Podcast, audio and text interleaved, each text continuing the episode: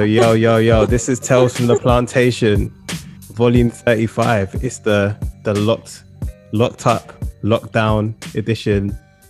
We are back. We're locked up. Boris has locked us up yet again. So yes, this is remote. And I I'm- didn't even do nothing. I didn't even do nothing.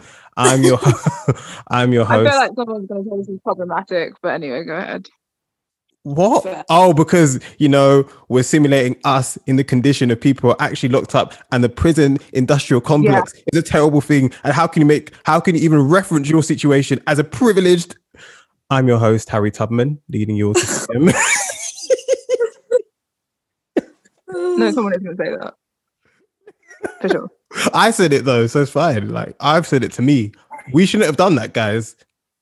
Go on, up. yeah. We? It's Who too is late now. we? Did, Uh-uh. Wait, wait a minute. Who is we? I didn't press no play button. Uh-uh. Oh, Uh-uh. oh, yes. Harry, Harry, you better hold on to that. Listen, you're guilty by association. Isn't that? I have like, always isn't told that you guys that if we get Joint cancelled, enterprise. Tunde, Tunde will never be cancelled. I'm telling you, it's joint enterprise. Tunde, understand joint enterprise. It's see, that's a, that's a prison thing. Like you can get done just for being in the vis- like you're part of it. You're guilty by association. Harry, Sorry. listen, Harry, Harry, Harry. Do I, do, I, do I look like my name is James St. Patrick, Harry? Huh? Do I? You ain't gonna get me on no joint enterprise charge, Harry. I ain't going down. You're the What? king. Kingpin statue. You're Okay, going okay, down. okay. I'll do a different one. Okay, since we- since we said that I can't do you know locked up. Oh no, that's this might be even worse, Oh my like, lord. isn't it? I don't know. You won't do it anyway. And it's sad because we're all individually like alone in our own different places, and we can't go out and see each other. So we're all lonely. That's fine, isn't it? That's that's fine. That's okay. I think that's okay. I'm personally. Well, actually, I think that is quite disrespectful to people who suffer from insert mental health disorder here. Oh my god! Okay, Okay, that's what, what is, I'm no, what is going on? Well, What? no, I should Now, never Harry, have tried to experiment this. Do you know what? yeah, this no, is my Harry, you should fault. Think about this, you know. You should have thought about this because realistically, yeah, you've only been locked down for a month. Think about all of those people who've had to be shielding for the for the better part of this year, Harry. You trying to say that you're in the same position as them, Harry? Exactly. Is that what you're trying to say? Inconsiderate. I can't believe. Inconsiderate. Maybe I I should don't know just. how many times we have to Aw. cancel you, Harry, before you learn. When Wow. will you learn, Harry? I've been cancelled within within back. Wheel it within back. two minutes. Um, I don't think there's. I don't even know if there's anything that I can play that can even just. No, that's it. I've got nothing. So yeah, I'm your host It's, Harry it's Tubman. almost as if you should stop DJing and just be a host. but people prefer listen people if you prefer me being a dj slash host as opposed to just host you know let us know like hashtag tales on the plantation oh i should do all that shouldn't i uh, yeah you're right. I should probably focus more on being the host because i'm not. So you can find us on instagram at tales on the plantation twitter at plantation tales facebook tales on the plantation even though i know no one's on that. Um spotify apple podcasts uh everywhere you can get good podcasts we're there. For the last time Yeah.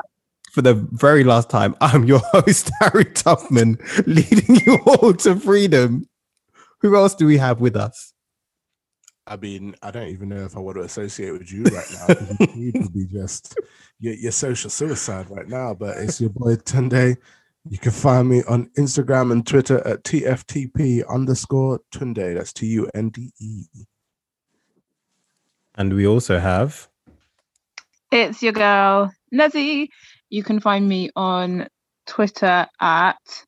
Hold on. Oh my god. Is it every time? You would every think, time yeah.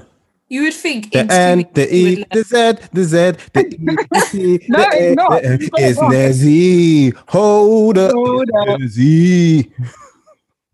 It's at N E Z E T T A on Twitter.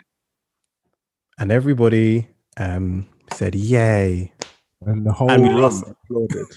So and the last person we have is Hi, it's your girl Buttons. So obviously, I don't normally give you guys any socials, but I've got two to share today.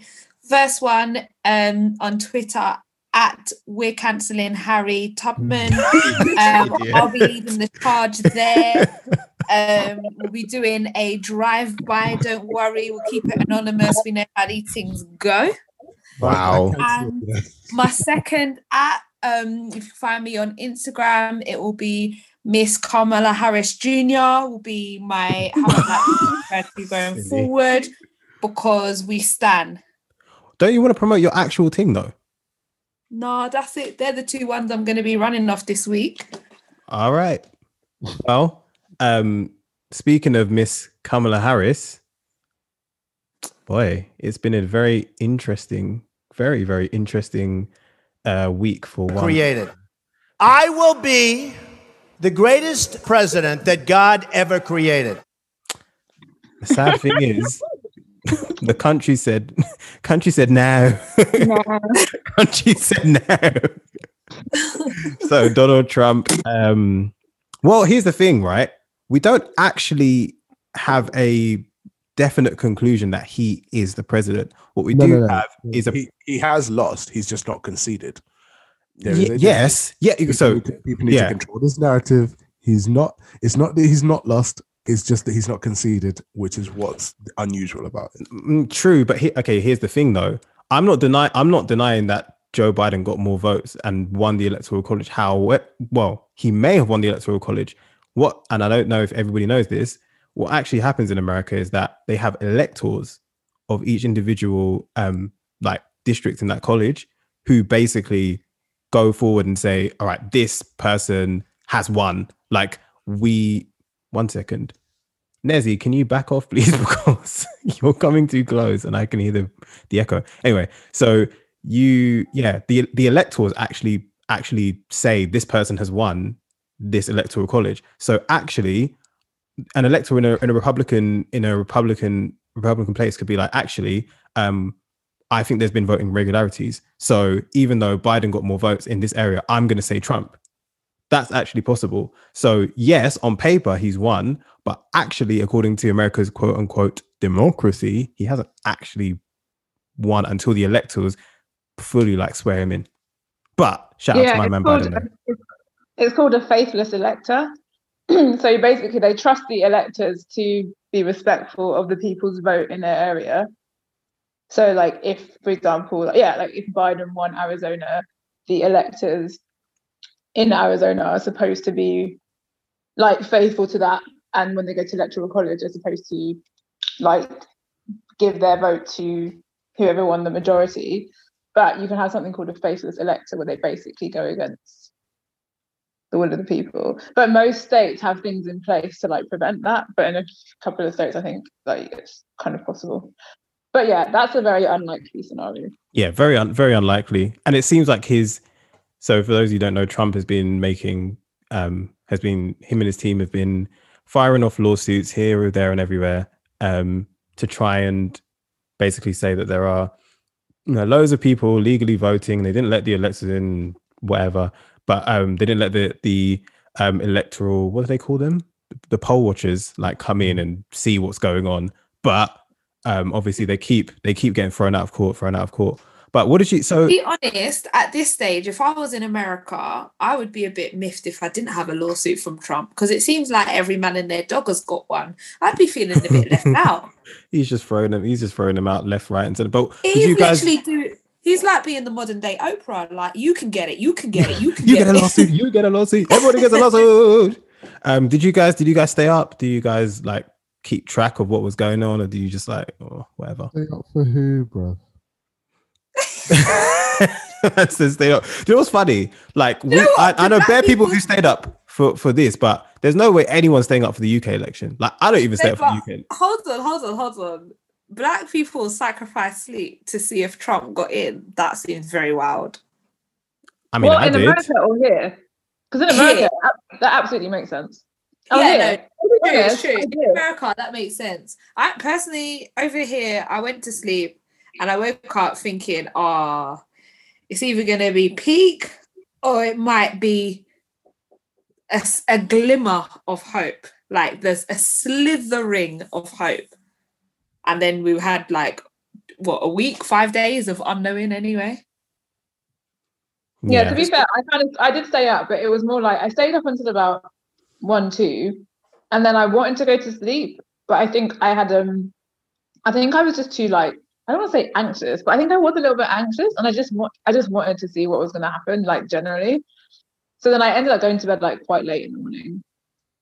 Um and then yeah, after that, the following days after that, I didn't really lose any sleep over it. But I feel like American politics is just so much more interesting than UK politics. Like the, the, the I said- craziness of the characters is just And the Lib Dems have one Right. Scunthorpe. it's not the same.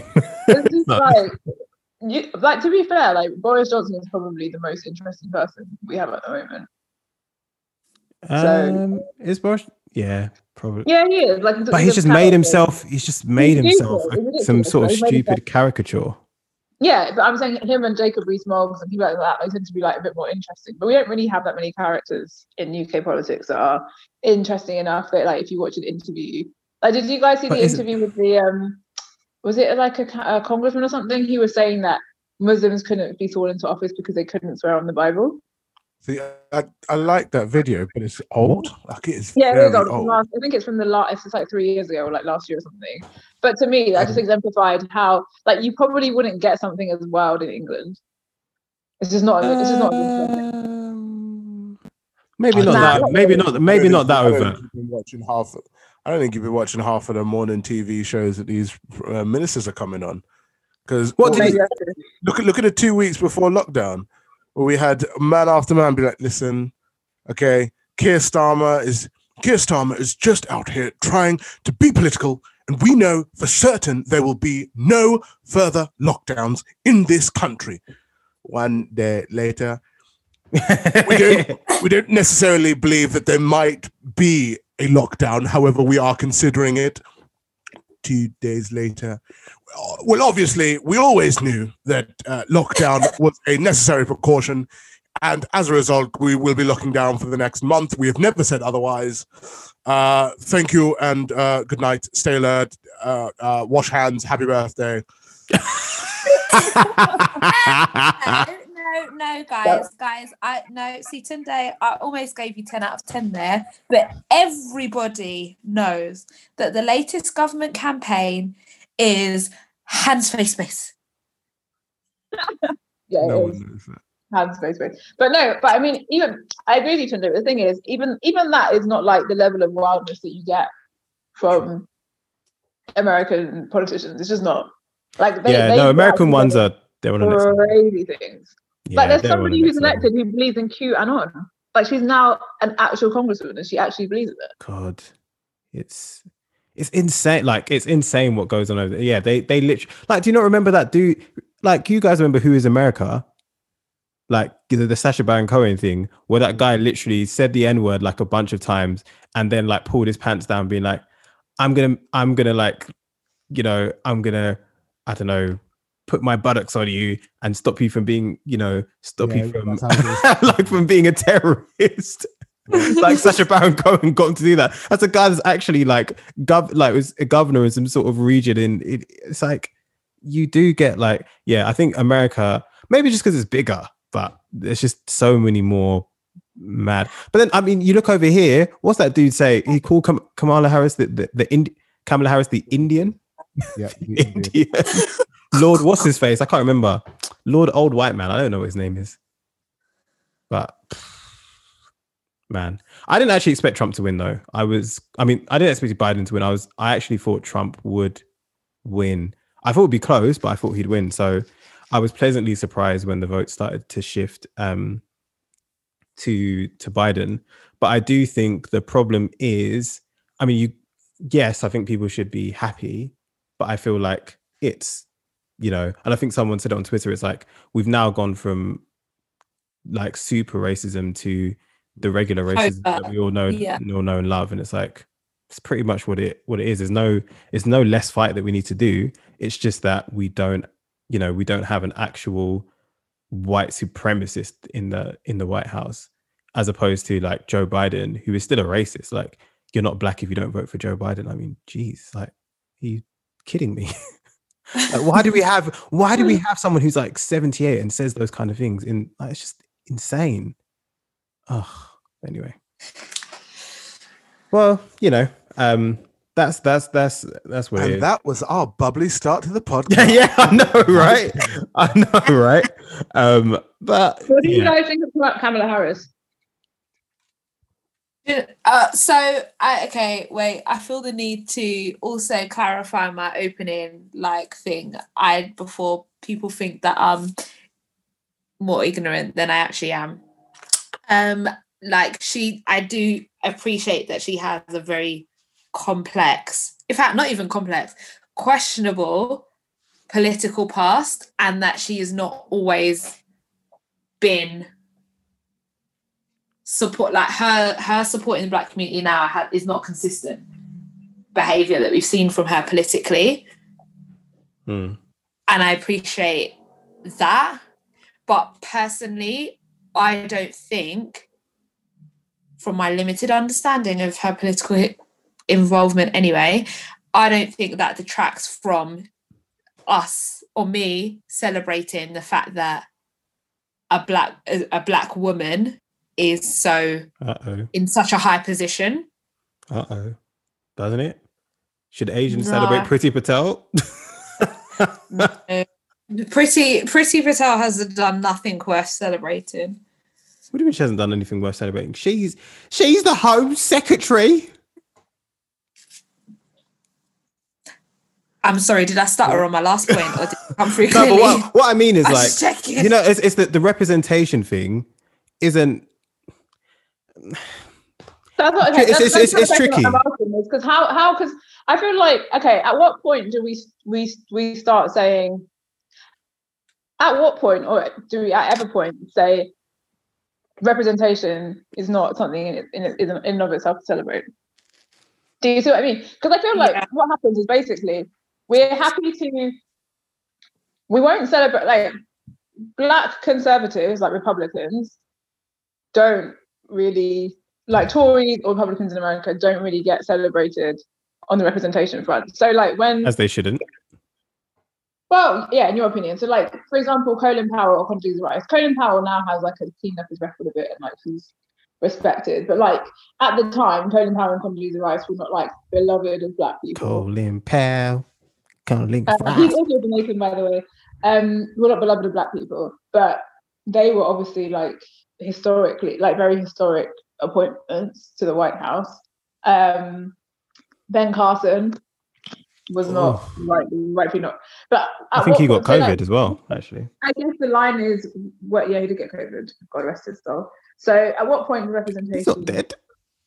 Okay, well, I don't know. um, at what point does representation um is it not enough? Do you see what I mean? Like not enough to celebrate the person. Is it basically a political line? So like if you're on the left, then even if your politics are still a bit fishy, but you're you're on the left in some way, we celebrate you. But if you're on the right, we never celebrate you, regardless of how historic your your thing is. So that's what that's what it feels like it, it is to me. Like if you're on the right, it doesn't matter how historic your, your thing is, you're just not going to get celebrated.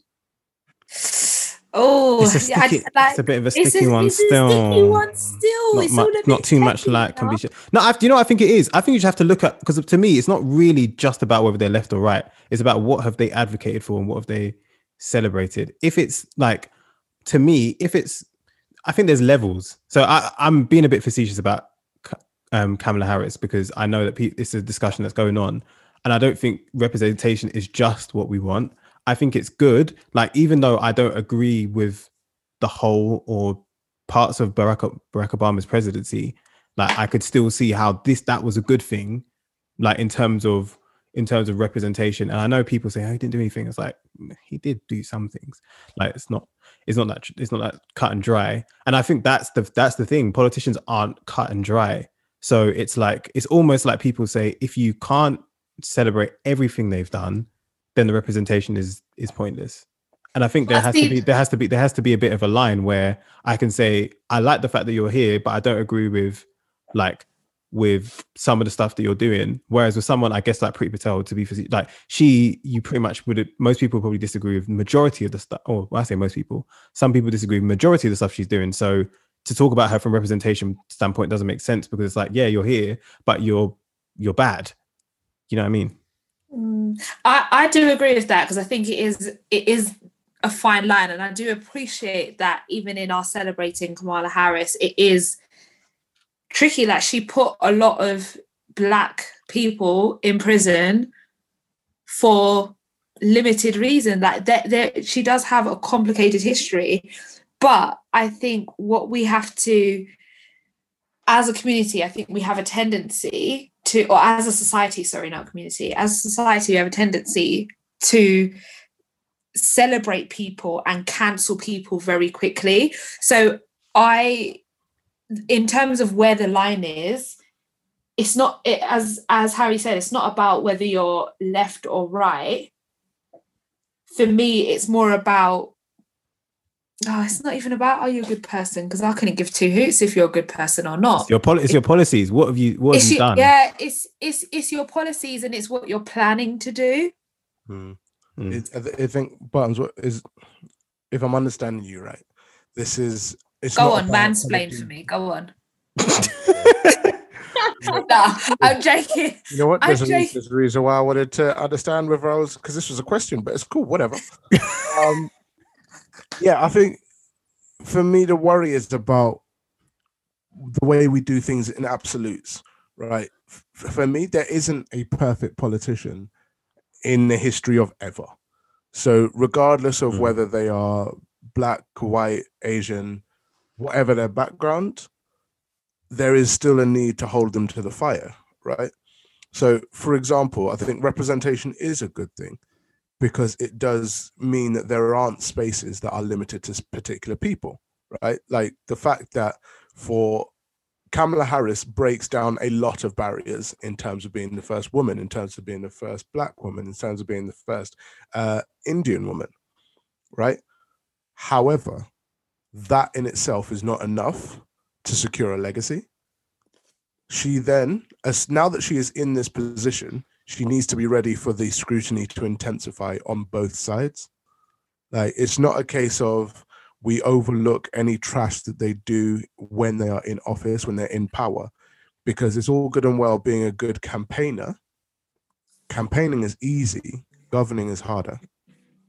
Right? And mm. it's, it's that that needs to be held. Representation, good. You have done this. Congratulations. That is still an achievement. However, this is not where your story ends. It's just the beginning. And if you like, take that story that starts with positivity and throw it down the toilet. That's your business because I promised you, people will remember. Don't think because you had Trump before you, you're gonna have it easy and everyone's gonna be like, you know what? It's not. It, it ain't that bad because it could have still been Trump. No, they will. They will rinse you. We will rinse you. So don't forget, right now, America can still hold all the smoke, regardless of whether it's a red hat or a blue hat in that office. I so I actually I don't know. I I think that to be honest, on some level all representation is good. Unless it's criminal or legal activities, I think it is. Because I was thinking back on it, like, for example, Ben Carson, even though I think he's an absolute knobhead now, like it doesn't take away from it doesn't take away from what he provided for me as a child. Like I wouldn't be I hands hands up wouldn't, wouldn't be probably wouldn't be doing the job that I am today if it wasn't for Ben Carson. Like his book legit was the thing that started my trajectory into my career. Um, and for a large, significant part of my life, childhood to like early to late teens, I really, really looked up to him. Um, and yeah, I would say he was one of my heroes. And even though what he's done now is really disappointing, and I think he's an idiot, like on some level, because I think like even Colin Powell and Condoleezza Rice, like sure they were Republicans, but even their presence is a if you're a black child in tho- those times watching the TV and you can see that even if it's even if it's a um, what do you call it? Even if it's a government that your parents don't agree with, right, or that your parents are against, the fact that you switch on your TV every day and you see a black man being Secretary of State or whatever, or you know, is is something that's significant. An a, an Asian child seeing Rishi Sunak every day doing Chancellor of Exchequer. If you're like six, you're not really old enough to understand that Rishi Sunak is a Tory and that you, that, you know, potentially he's a bit trash. What you're old enough to understand is that somebody who looks like you every day on TV and that job or that role is something that is open and accessible to you. Like it's not impossible for you to do that. And you have, if you, in your formative years, that's actually very powerful. Like somebody who's born under this government might go four, eight years seeing somebody who looks like them every single day or every single week addressing the nation on matters of budget or whatever. That's significant enough, regardless of what party he's from. And I know that's not a popular opinion, but when I was thinking about it, really, for mm. and I'm thinking more about young about kids and young people that actually like they're not old enough, even though they're old enough to be, even if they can be impacted by the negative qualities of, of those people in terms of the visual aspects of it and what it represents. They're not old enough to understand the nuances of policy, or they're old enough to see does that person on the TV look like me? And that person does. So that does something for them. Does that make sense? Yeah, mm. I do agree with that. That's I think I think age does have a very important role to play when we think about representation and I think that is important because what representation means for somebody age 5 6 is going to be very different to what representation means for somebody who is 16 17 um, and i think in terms of being yeah in, in terms of yes you need to see see it to believe that you can be it. That is very true as you're when you're young and i think there is a role for that. But i think i do agree also with what tunde said in terms of you oh, I can't remember what he said now, but it, it, it worked. No, you were talking about it about representation being important in the moment, and I think that's kind of what you're saying as well, Nezzy. It's like in that moment of seeing um, somebody who looks like you on TV. In that moment, it's good, but a legacy is very different, and I think maybe that's what that kind of does sum up my feelings in terms of yes, I'm happy to celebrate Kamala Harris right now in this moment, representing in the now as a black woman who has got into this role. But if you want me to keep celebrating you, if you want me to look up to or be inspired by you as a person beyond this moment that's where we begin to talk about legacy and that's where you be, you begin to require more from them. So i think that to just summarize i agree with both of you. And also i would say for myself I, i'm not gonna lie i think like again this is a popular opinion as a black woman i feel like some connections to kamala, kamala harris because she's jamaican right?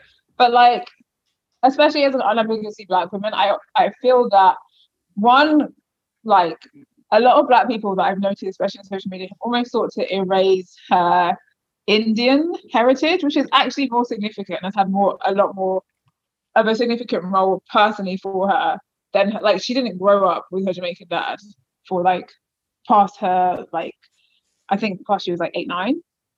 Um, she grew up with her Indian side of the family, and that is like a very significant impact on her. I know she went to a black university and was part of the sorority and stuff, but like I, I don't feel like I feel like a deep connection with Kamala Harris in the way that I do with like Michelle Obama or like I, I don't know. I feel like again that's another conversation about the politics of like mixed identity. But again, I feel like the one drop rule needs to go. And and part of what I've seen is a very interesting thing about like very her blackness being very much emphasized and her Asianness and Indianness being being underemphasized in some circles. And I find it strange because her most her most formative in her formative years, her most significant impact from her family and her mom have been her Indian heritage. Um, but because of the politics of race, are you sure? Are you sure about that? Yeah, she's she's definitely had a lot of contact with her Indian family, but she grew up in America with a, around a lot of black people. No, so I'm, yeah, but in terms of her, been influenced quite a lot by both. Yeah, in terms of her no, family, but, sure, but like her family and her community have influenced her as well. So that's yeah, 100%. she went to I'm Howard. Heaven, but I'm saying. I'm saying she's she's definitely talked about.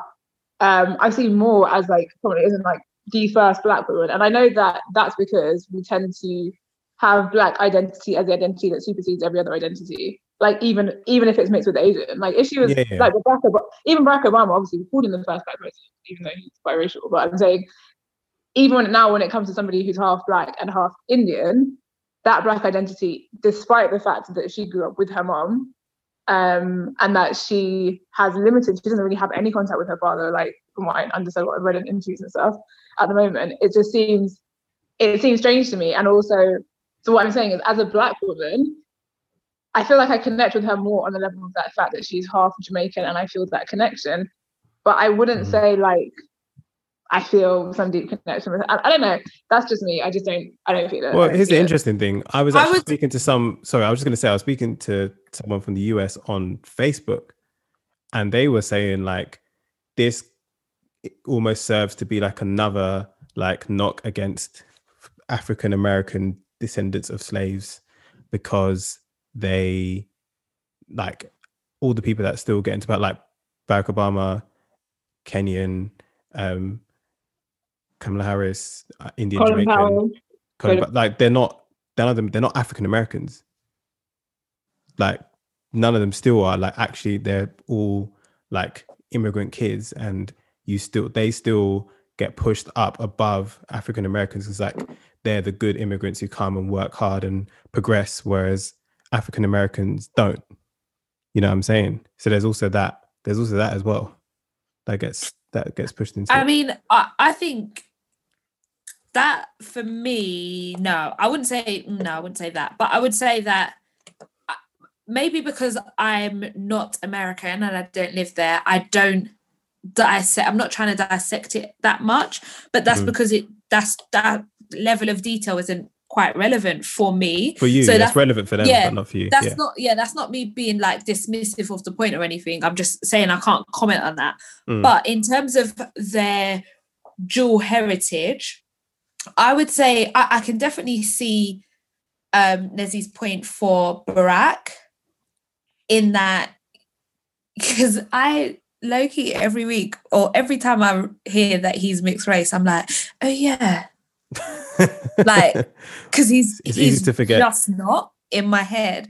But I would say with Kamala, she has been she she does i would say from what i've seen i've seen her speak equally about both sides of her heritage and i think she very much identifies as that but i think what what I, think she do see where it's where it's a lot more um that black narrative is played up is in the media. And i think we can't mistake or forget the fact that the media is very much agenda driven and the agenda at the moment especially in light of everything that's happened this year will be to dial up her and i'm using the biggest air quotes blackness.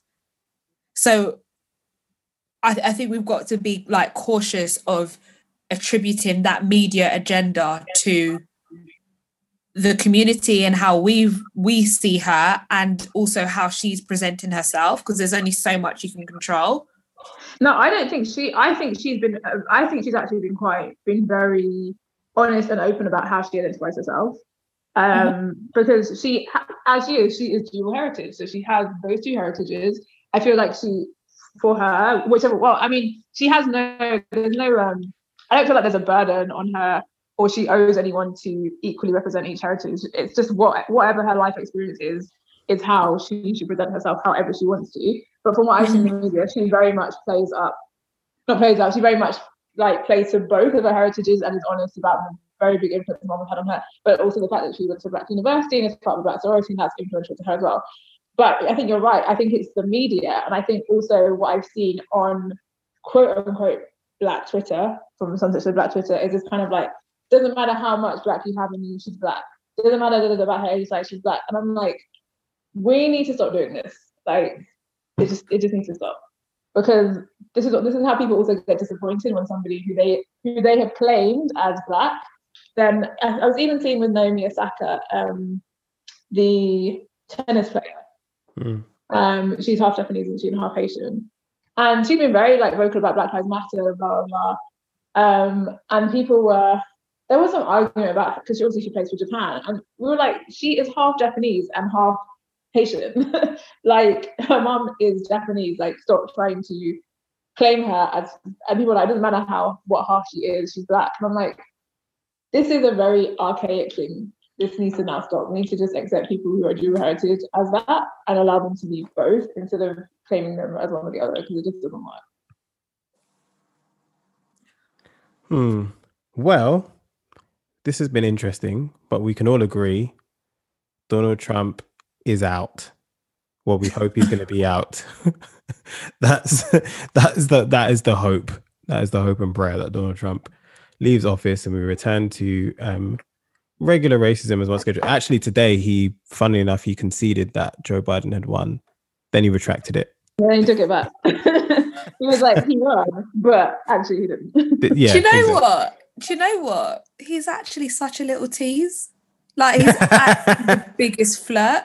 Like, oh, you can have it. No, you can't. Oh, you can have it. No, you can't. Like he's just a tease. And do you know what? I ain't interested. Honestly, it's a no, it's a know what I'm no for me. what his- I'm interested in what his next move will be. I my bet is on like a media empire, like some kind of television. Oh, he's Oh, already. yeah. He's going to do his own television channel for sure. Like his own. Donald Trump. Yeah. Yeah. That's if he avoids prison. Well, if he avoids prison, but he might I pardon think he himself. will. I think you don't come think on, he's He's a rich. He's a rich white man, though. I think he He's will. stuffed prison. the Supreme Court with all his mates. He's paid off China It's, and it's Russia. not, it's not. It's not federal. It's not federal cases that's going to catch him. It's the um. The Oh, you state- mean the state ones? you mean his Let's- bankruptcy things?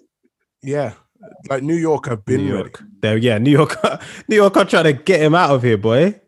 They're New York, ready. Is the, um, the attorney, is it the attorney? I don't know what the term is. Attorney General. One of the people in New York. She's a black woman, and she has been hounding his taxes. She's been like, "I will not rest. Like, I will not rest until I get this man in prison on charges." And so she's she's not going to rest. Do you know I- what? I- good Yeah. for her. Good for her. I, I pray that she continues.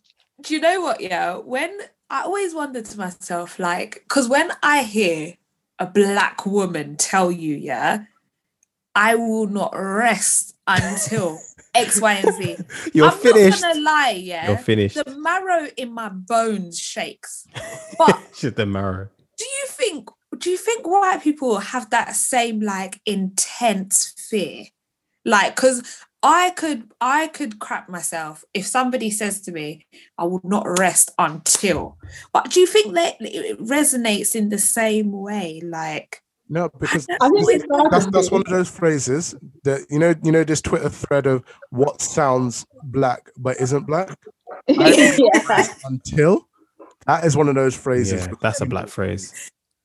I No. will not Do you know what? I think they're starting to because you look at Stacey Abrams in in Georgia. Yeah, she They denied her. but mad. She they were like, oh, you can't be the governor. She was like, okay, you and me. She's like, watch, watch this space. Watch what I'm gonna do. I'm gonna flip this entire state blue. And you and now they're shook. Like they understand that when she came, she she and she said it. She's like, when I, she's like, I literally allowed myself to rest for like 15, even after the election this year. She said like, 17 minutes. allowing I think. myself- yeah, she's like, I'm allowing myself 15 minutes of rest, and now I'm getting back to work. Yeah, she's Like, yeah. in. On and i would say Abrams. i would say that watch is another one of them words that can like strike fear in the deepest core of my bones like Yeah. if someone just says to you All right, watch watch, see. watch, Watch and see. You see this? Watch. yeah, and it's got to be eyes. It's, there's there's eyes that come along with it. It's not just the word. There's eyes.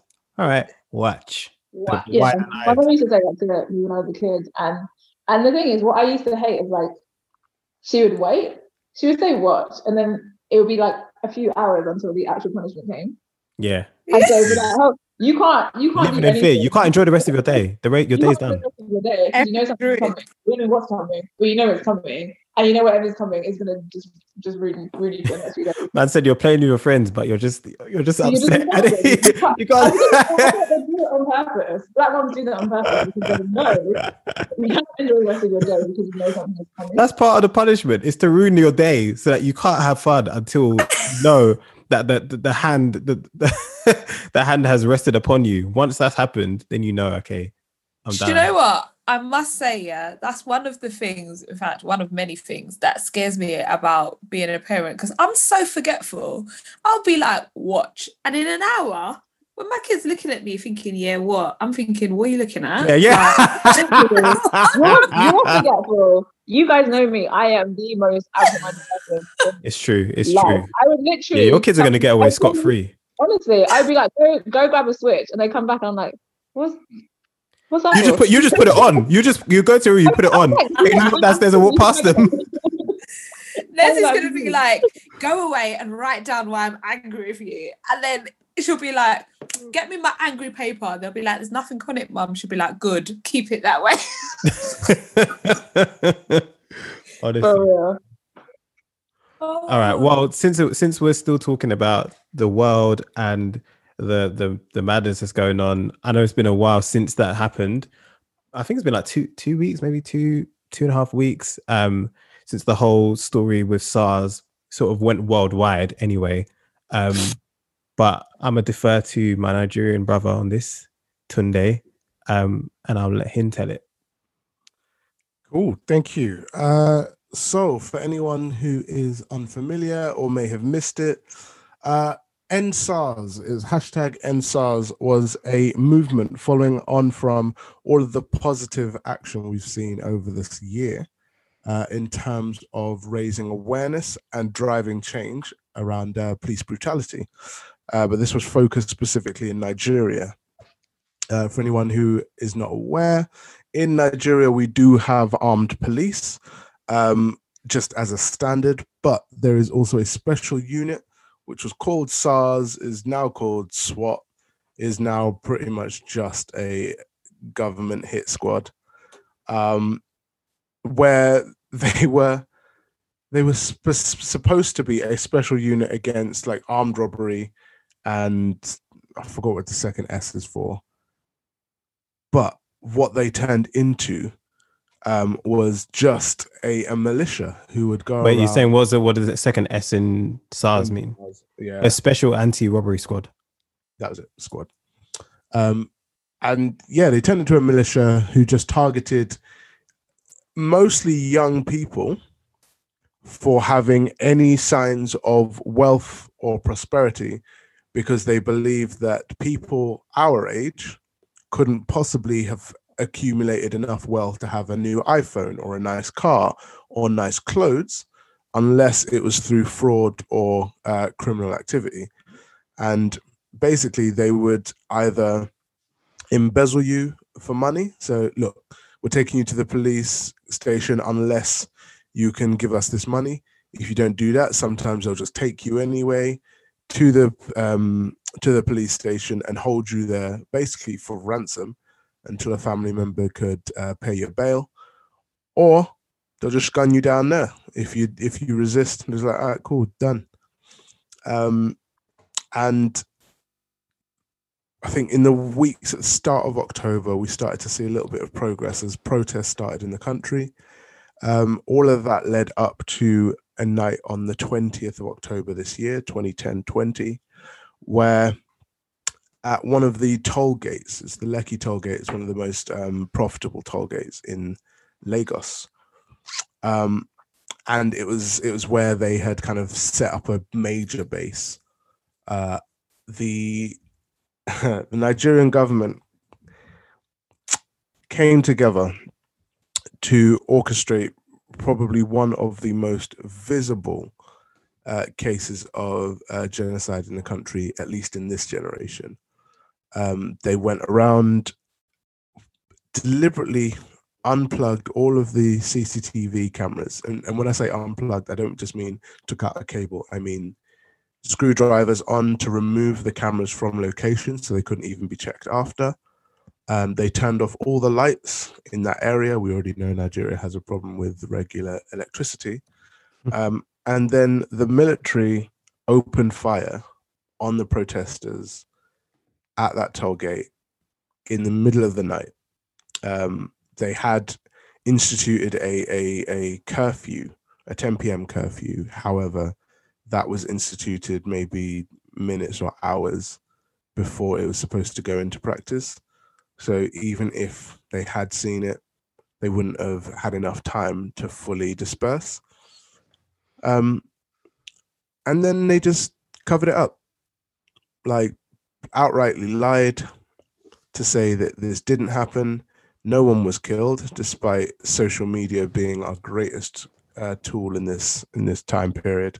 So that was Babajide Sanwo-Olu, the governor of Lagos State. He said Yeah. that there was no loss of life. He said that day after, and then like admitted on an interview that later that day that two people were killed. But Amnesty International said 12 people were killed.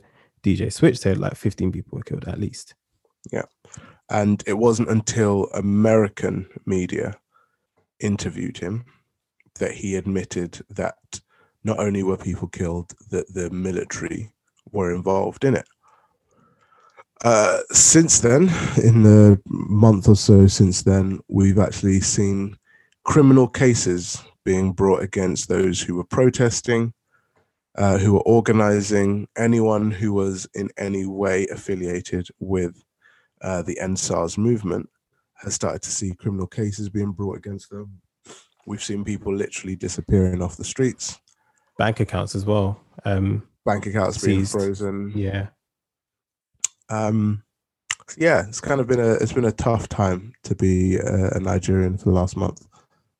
And so how have you how have you yeah, I guess talking about and this maybe leads on a bit to what we were talking about before, just like how how does that make you how's that made you feel like on top of everything that's happened this year obviously like what was it like like when did you start hearing because obviously the, the Lekki tollgate massacre was on the 20th Yeah. but the EndSARS hashtag had been building up from like Some week before but yeah that. from yeah from before that so beginning of october we started to see the EndSARS hashtag like It- it, it- like coming and then and then it sort of hit like a, a flashpoint and then yeah massacre but how how was it from like from that point up until the the massacre and then beyond Um, I can't lie, it was hard. Um, it's it's it's kind of weird having a, a whole section in this in this pod where I'm not trying to bust jokes, but uh, yeah, there was it, it kicked off with our Independence Day, which is on the first of October.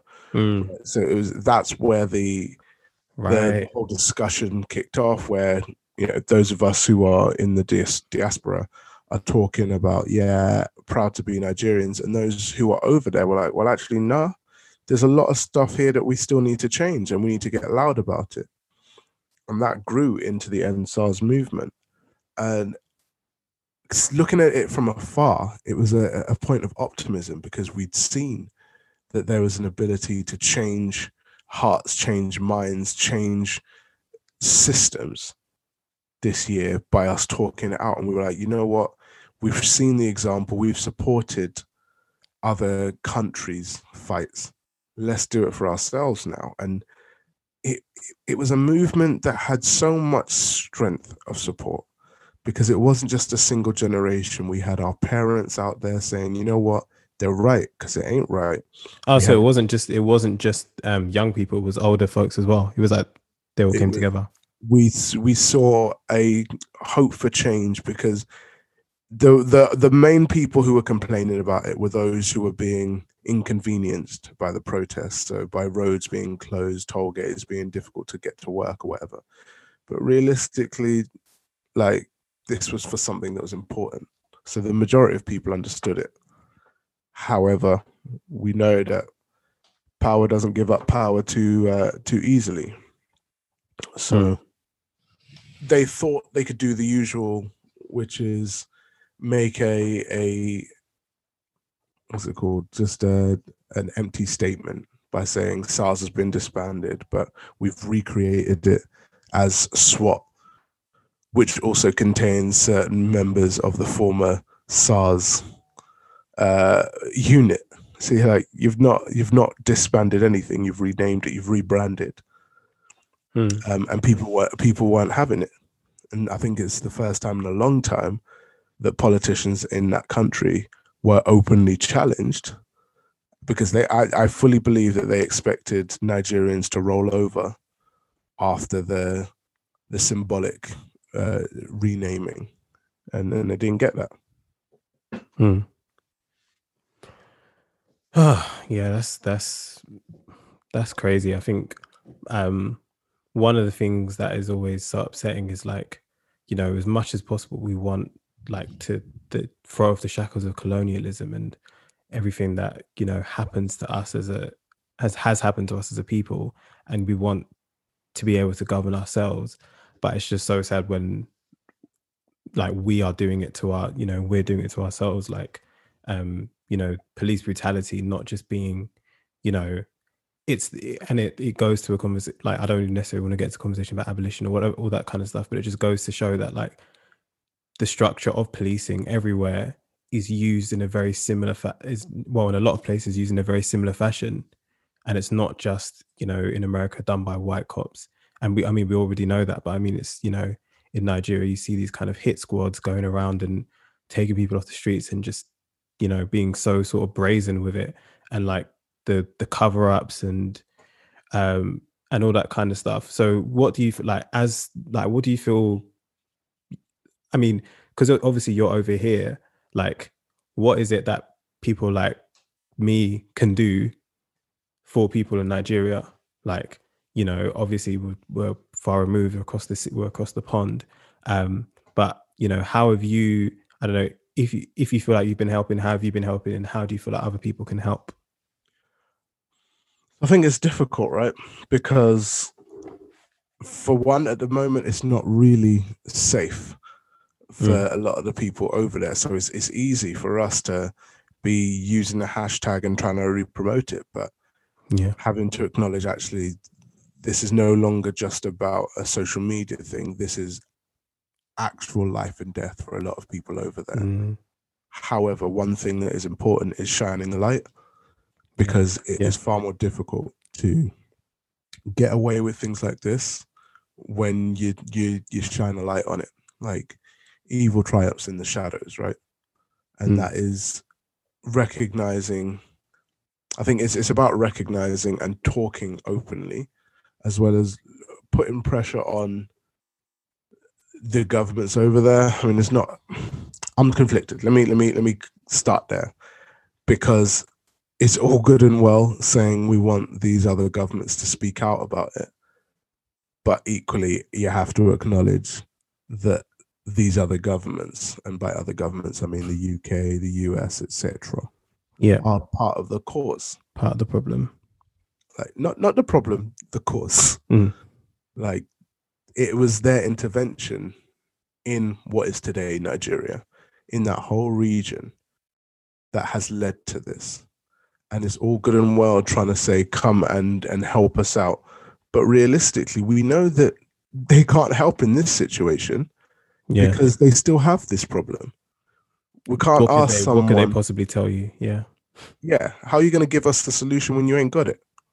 Mm. So it's almost a bit of a helpless, partly like a helpless. um Not, it's not a helpless situation. I'm, I know, but yeah, yeah, it's difficult, and I, I think what it is is it's a really good opportunity for if we talk about people who aren't directly affected affected by this. So you may not be Nigerian, you may not have Nigerian family or friends, but understand what happens outside your your world of experience, your reality, right? When you see a colleague or or someone that you do know who is Nigerian, and you see them smiling through all of this, or you see them just continuing to exist, understand the context in which they are existing. Right? All of this isn't happening in a isolated bubble where you just you, you, put it away into a box and you only experience it when you've put away your work box or you've put away your family box or your your day-to-day life boxes. That's just constantly happening. That is their experience on a day-to-day basis. I have family who literally live minutes from uh lekki tollgate. Yeah. However I still had to go and be given presentations. I still had to be uh, educating at work driving our Black Action Plan. Mm.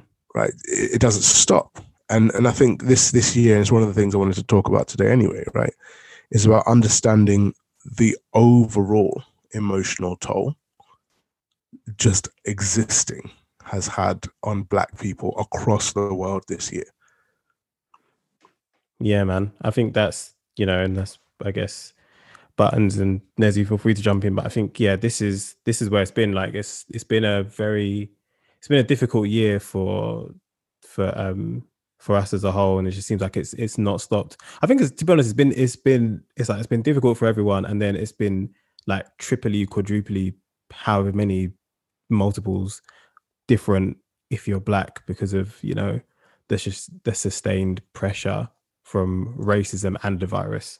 Um, so, oh, I was going to say one thing just on just to maybe not wrap up, but like for the EndSARS, if people want to help and donate and do things like that, there's um, if you go to feministcoalition2020.com, um, there's a group of young Nigerian feminists, um, and they've been like dispersing like funds to like the EndSARS response and and I and would- mental would health support. up- I'd hold up on them because I think they are also, again, their their their lead organizers are amongst those who are named in the criminal cases. So Whoops! I just saw they're not even they're not even they're not taking taking they're donations. Wow. Okay.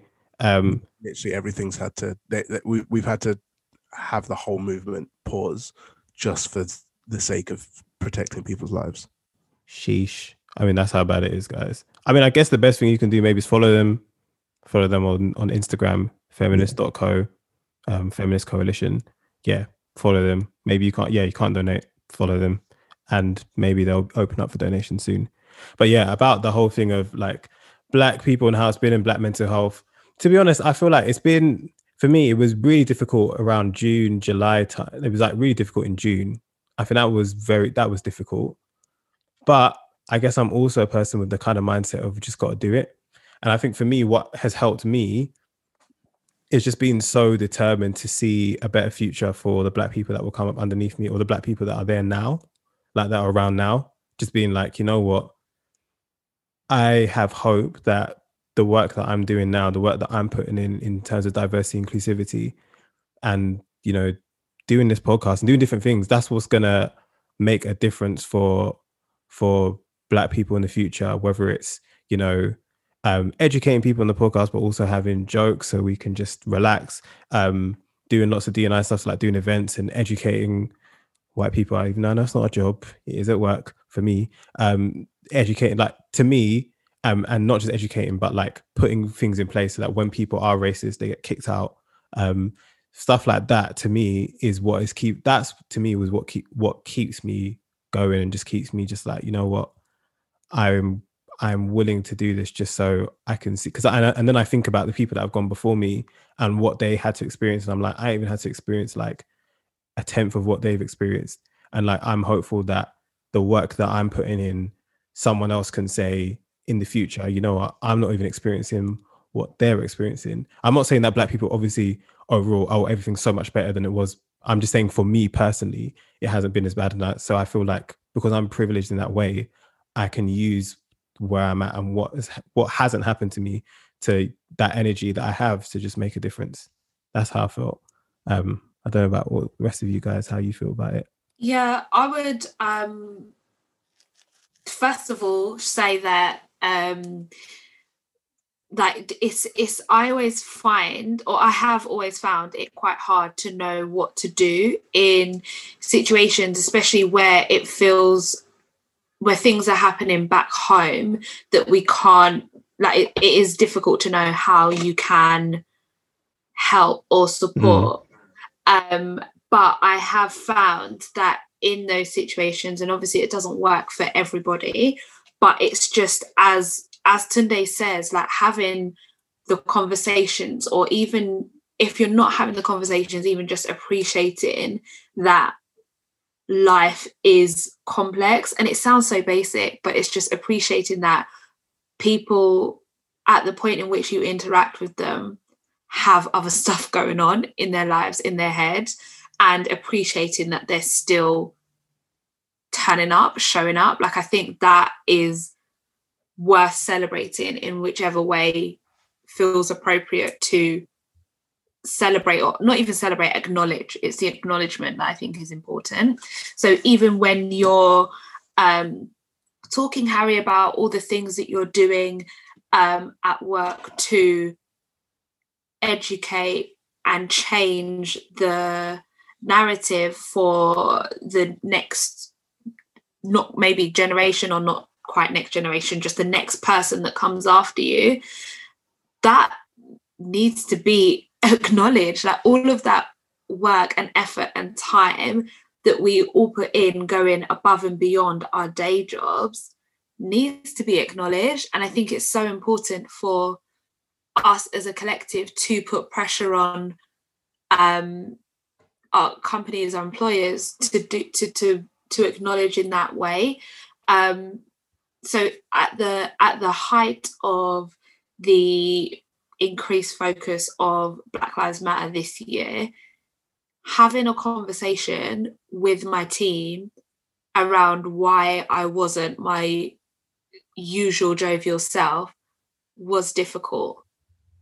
But something that I, on a personal level, decided to take on. I'm not saying that everybody should take that on, but having that, having those conversations kind of in doing so, I was requiring them to accept that I am more than the happy person that you see on a day-to-day basis and i need you to appreciate that. Um, and I, I think for me like that's been one of my key takeaways of the year because it's so easy for us to just all push on and keep going. And i think that is very much part of the the black narrative that we are especially black women that we are survivors. We roll with the punches. We can take it all on. We can do it all. And yes we can. We are resilient beyond measure. But also that doesn't mean that it's any less important for us.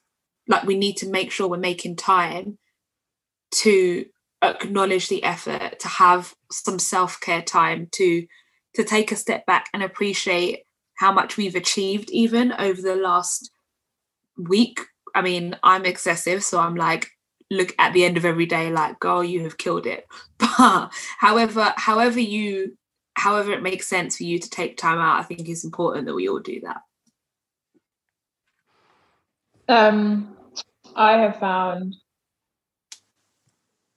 So first of all, I want to say the conversation about SARS. Um, thank you for that because I feel like it's easy to read stuff, but it's different hearing it from somebody who I guess has more of a connection to it. And also, just wanted to add that Black women have been on the forefront of at the forefront of this, um, which is one thing I've found really encouraging. Like just watching uh, a lot of Black women leading the protests. And on one hand, um, I have conflicting feelings about Black women being in the front lines of things like this, but also just that Black women are showing so much leadership on this um, has been like sad but kind of great to watch at the same time. So kudos to all the women in Nigeria who are who are leading on this.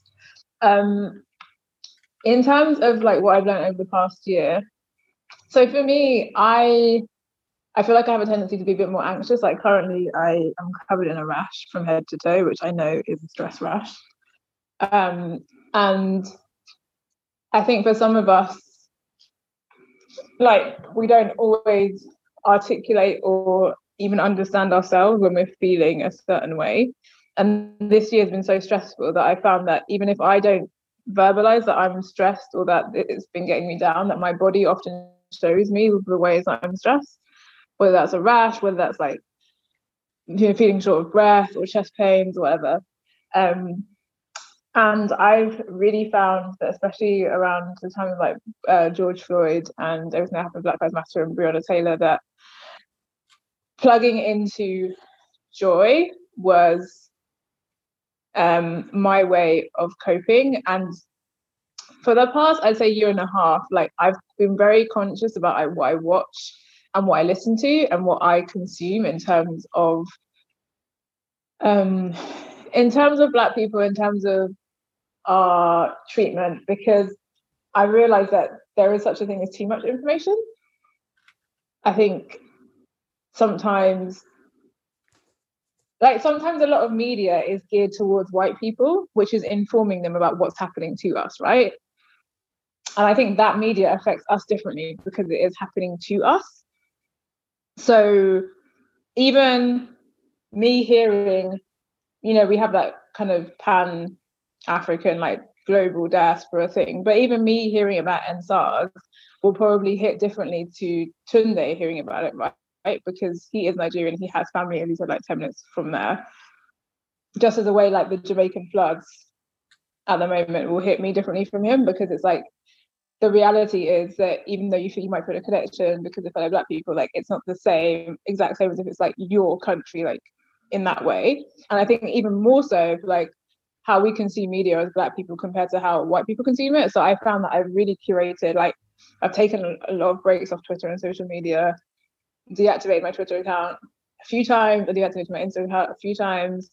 Um, I've made a conscious decision not to watch certain things. Like I'm never watching When They See Us. I know it was a great series. I give Ava DuVernay all her props. I would even stream it in the background if she needed more views, but it's just something that is just not going to serve me emotionally. There's certain films that I I can't watch, like certain that I can't watch right now. And I've just been enjoying watching Girlfriends on Netflix, uh, waiting for Moesha to come out, um, eating really good comfort food, uh, privileged enough to have my subscription boxes, which give me a present every month in the post. These are the things that have kind of just been ways that I care, care for myself, um, making sure I'm really a lot more intentional about meeting up with friends. Um, obviously, we're not down now, but uh, meeting up with friends and connecting with them over like Zoom or whatever to make sure that I'm actually being very intentional about avoiding negativity and creating positivity for myself. So that's been my experience the past year. Hmm. Life of Blackies, eh? Um. So, in terms of, I guess, what are you guys i know it, you you spoke about like the things that you do for your mental health in terms of like protecting what it is that you watch and those kind of things. How do you balance protecting yourself and putting yourself on the front line for black people i think it's super important for us to recognize that we actually can't fight every battle. Well, it's been super important for me to recognize that because I'm so conscious of the whole rent an angry black woman trope, especially in a professional environment. So you start talking about um, injustice or equality and equity and apparently, or traditionally, that has meant everyone brings you their problems and the next fight that you should take up. And I think it's very important for everybody to be, as Nezzy said, like super intentional with what you do and don't decide to to be on the front lines for. So I, I can be I can be in support of many things but it doesn't always have to be my voice. And that's been that's how i balance how, how i balance it how i make it make sense. In terms of the what i choose the, the the things i choose to be on the front line for i think that's super personal. Like for me it's very much around selfishly does this serve me how does this serve my community? What does what are the repercussions of this? Like where could this go wrong? What are the what are the the sort of problem points? Um and and also am i the best person to say it or is it better said by somebody else? That's a question i think people should ask themselves more often. Like it am i the best person to articulate this point? And just because i may not be that doesn't make me any more or less supportive of whatever the agenda may be. And I'm conscious that I spoke in really, really loose terms there, but I'm trying mm-hmm. to keep it. I'm trying not to be too specific because that it, it's like more of a theory approach than Yeah. it is. Yeah. and I don't I don't think it, I don't think it can be. I think it is like it's almost like what knowing yourself. I think that's why it's really important to do the work of knowing Oh, yourself, it can be doing therapy and stuff. Go on. Pardon? Are you saying it can't be specific? No, no. What what I'm saying is that, um, and what Harry like correctly took away is that it is it's an individual journey, which is why I was being so aloof and like not specific because Not it's going- yeah, I'm not referring to specific situations or I'm not even speaking with specific situations or topic in mind. I'm talking more about my general approach because of the like small part of work I have done to understand what works for me and just sharing that for sharing's sake. Like Yeah. I know we're not speaking in specifics, but I'm gonna speak on a specific. Um it reminded me of Eva Longoria and her little comment about uh, Latina women who've been doing the heavy lifting during the election process as opposed to black women. oh yikes. And yeah, that was definitely where I was just like, you like some celebrities uh can speak on like I feel like everybody can speak on politics if they want to, right? But as in I just feel like some celebrities need to just do a little bit of reading, sit downs, maybe have some uh coaching before they put certain things out there because they just keep shooting themselves in the foot. It's not every day apology notes. Some days just decline the interview. But the thing is, I feel like Some days they say, I'm really happy with the result of the election. I'm proud of everybody who turned out. It's a moment of change for our country. my jigger God Eva. bless America. I just think That was a one massive. of these That was a massive L from her. I think one of these days, as a society, we'll learn how to big what we want to big up up. That's this is the worst constructive sentence I've ever Wow. Is it? No, I don't think it is. I- I've I'm heard some howlers from you, but go on. rude. Keep trying to construct it. Use your verbs. Use your adverbs. Go on. Well, right. So one of these days we Mhm. will learn how to. One of these days, comma, we will learn how to. Yep. Oh my gosh, we'll learn how to celebrate one thing without putting down another. Now, can somebody take all of the words I said and make them into an appropriate sentence? No please? need, Pastor. You spoke clearly. Oh, yeah, yeah, yeah, yeah, Oh. yeah, yeah, yeah. Amen. Amen. One one of these days we will One we of these will days. praise things without bringing them down. Angels from Africa. Angels from Africa are coming right now. Angels from Africa. Shanda yeah, yeah. You know what? I am so mad Sunday that you got there before me because I was literally, you know how, how ready I've been to add that to this podcast? And you know how ready I have been? I hear the sound of rain. Hear the I hear of the sound of victory. I hear the sound of abundance of rain. I hear the sound of victory. I'm so mad. Do you know? I'm you know sorry. what- Oh, please, Harry, can you please find the video? Do you know what is the maddest Wait, thing? what video are you talking Yeah, about? Confederacy against the election. Of Paula against White doing America, I hear the against sound that of who you have of rain. I done hear in the the White sound of House. victory. We break it up in the name of Jesus. We lose confusion into every demonic confederacy directed right now at this election, directed specifically at the six states. We yeah, come yeah. against people that are working at high levels right now Yeah. with demonic confederacies and My God. and Mm. demonic plans and networks. We break it up and we command that it be exposed right now in the name of Jesus. Yeah. Strike and strike. But angels have even dis- been dispatched from Africa right now. Africa right now. Africa right now. From Africa right now. They're coming here. They're coming here. In the name of Jesus. From South America. They're coming here. They're coming here. They're coming here. They're coming here. From Africa. From South America. Angelic forces. Angelic reinforcement. Angelic reinforcement. Angelic reinforcement. Pika hata anda ata. Ora bata rata anda eke eke manda rasata. For I hear the sound of victory. I hear the sound of victory. I hear the sound of victory. I hear the sound of victory. I hear the sound of victory. I hear the sound of victory. I hear Oh, the yikes. sound of victory. I hear the And do you know what the angel? Do you know what the, do you know what the angels from Africa said? this is what they said. No, sir. Not me.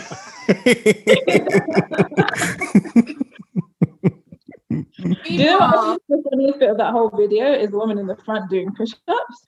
She's Yeah, that's the best bit. That's the best bit bit. work- Let me, let me just get a split workout in here right quick. Trust She's me. like doing the push-ups in the front. God told her there's cholesterol in her spirit. That she needs to get rid of. Mean, meanwhile, the angels in heaven are literally like, "So, guys, you hearing anything?" They're like, "No, No, quiet. Just me. Yeah. Not a something is reaching. Not um, Nothing I vibrating on this frequency. Sorry. I checked. I checked the phone as well. Not um, not nah, even a no, ring. not not even a voicemail.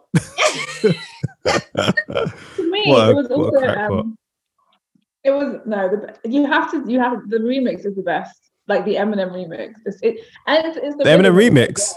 Well. What? Someone remixed it with like um. You mean I iMarkkeyz? Pardon? Was it iMarkkeyz? I don't know who it was. It's so good and it's got like a kitten in it. He's dancing to it. It's the Yeah, yeah. and strike and strike and strike and strike and strike and strike and strike and strike and strike and strike and strike and strike until you have victory.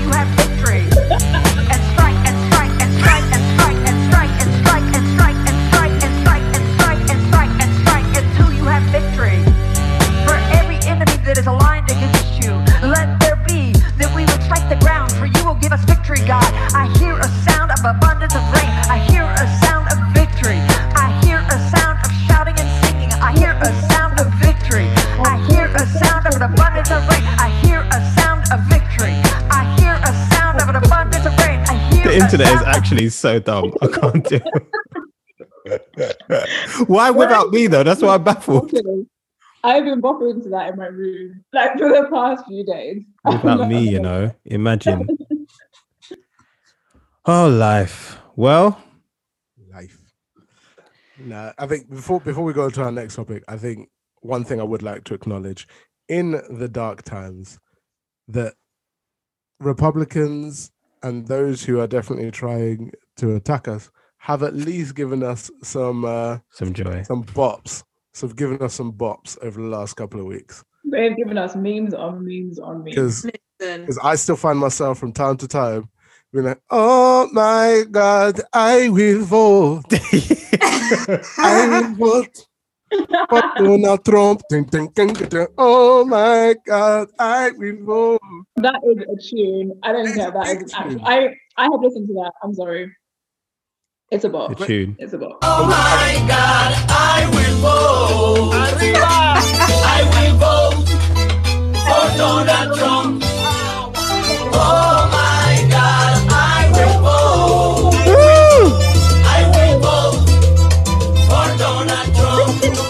You know what? I can't lie, man. People like the non, you know, the the spicy whites and just the we they still have the rhythm and the uh, bruv. This was actually a tune. it's actually live. The tune. it's actually a tune. Oh my god. Because like you know, you know when you saw some of the first MAGA, the first MAGA MAGA hits, um, and you're a bit like, oh lord, no, you should have asked someone to help you, to help you. I don't know, put some rhythm on it, put a little bit of flavor with it. Now, that's a Yeah. bop. Like I would listen to the full version of that song. Hon- honest, I actually, I'm not ashamed to say I searched it on Spotify. Like I did. I literally did. I did search it on Spotify. It's a tune It's though. lot. It's actually a bop. A problematic bop. That's what we like. Um moving on. no, no, no, because whatever they do, they will not take our joy, and that is one thing. Like Yes. black people, I love us ten times over. They will not knock our joy. But you know which black person we don't rock with right now? I mean, it's a Octavian. long list. Who? Oh, listen to me. Yeah, I'm even speaking like, of- Speaking who? of problematic bops, He's he's got his bops are, are the problematic sort that we don't like. Nope. Um, so did you guys hear about Mr. Octavian and his uh his crazy exploits over goodness knows um how long?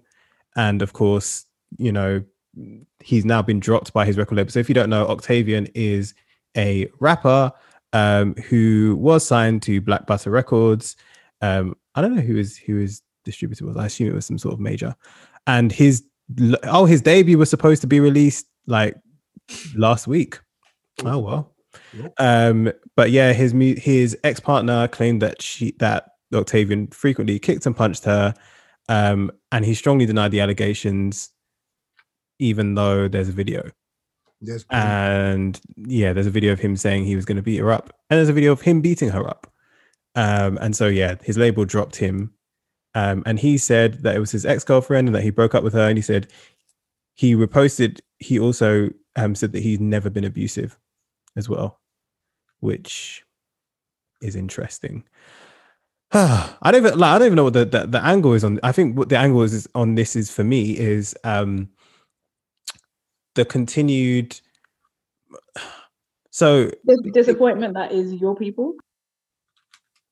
Who Jamaica? I, do you know what? I do have. Uh, I think she meant male, just to clarify.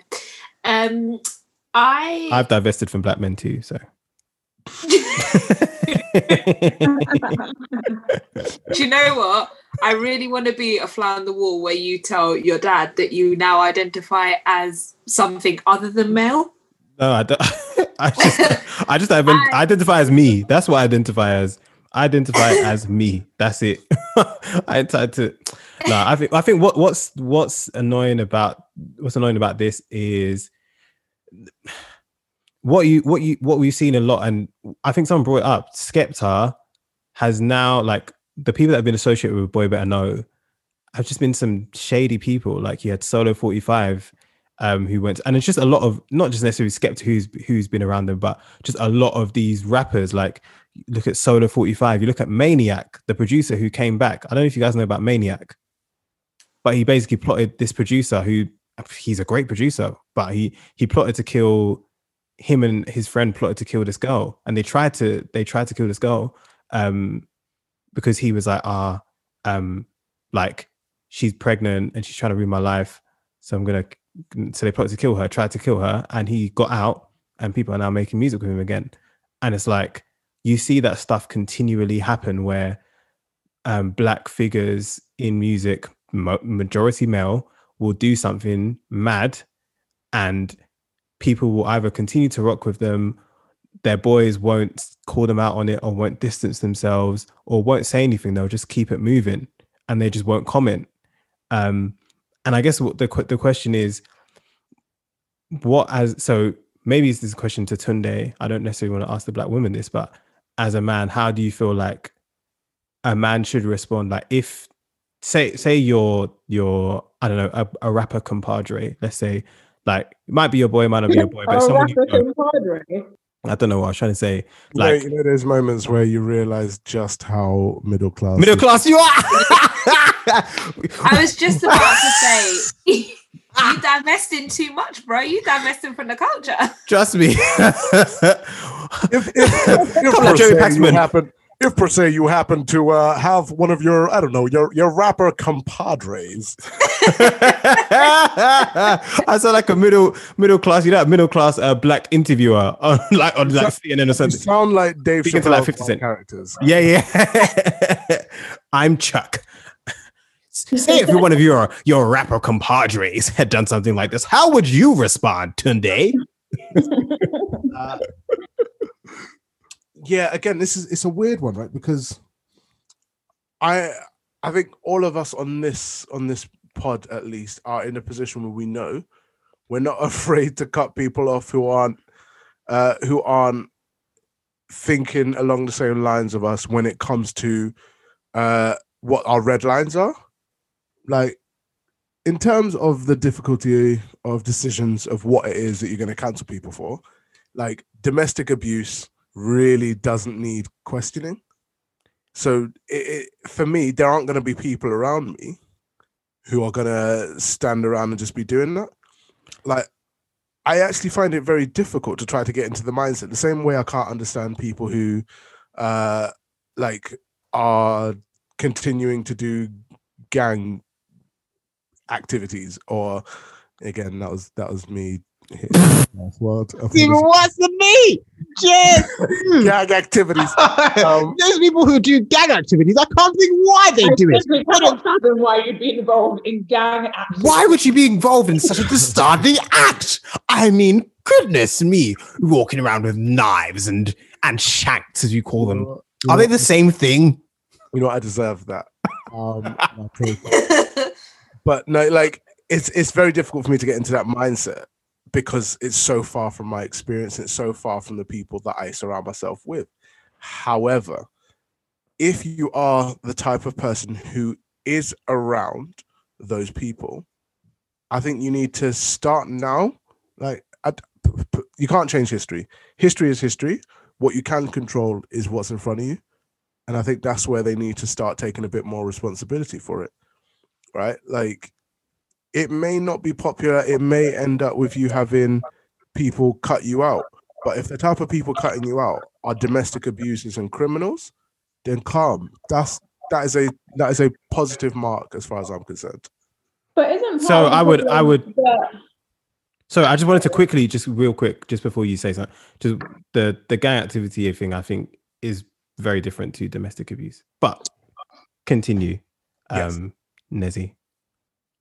I was going to say that um, isn't part of the problem though that I feel like with men that sometimes, not all the time, but often birds of a feather flock together. Mhm. So in terms of your mindset about women and how you treat women and how you approach women, um, very often men who who are domestic abusers not all the time. No, I don't want to say that because I think, maybe, that's also part of the problem. Maybe it's part of the problem is that people can't.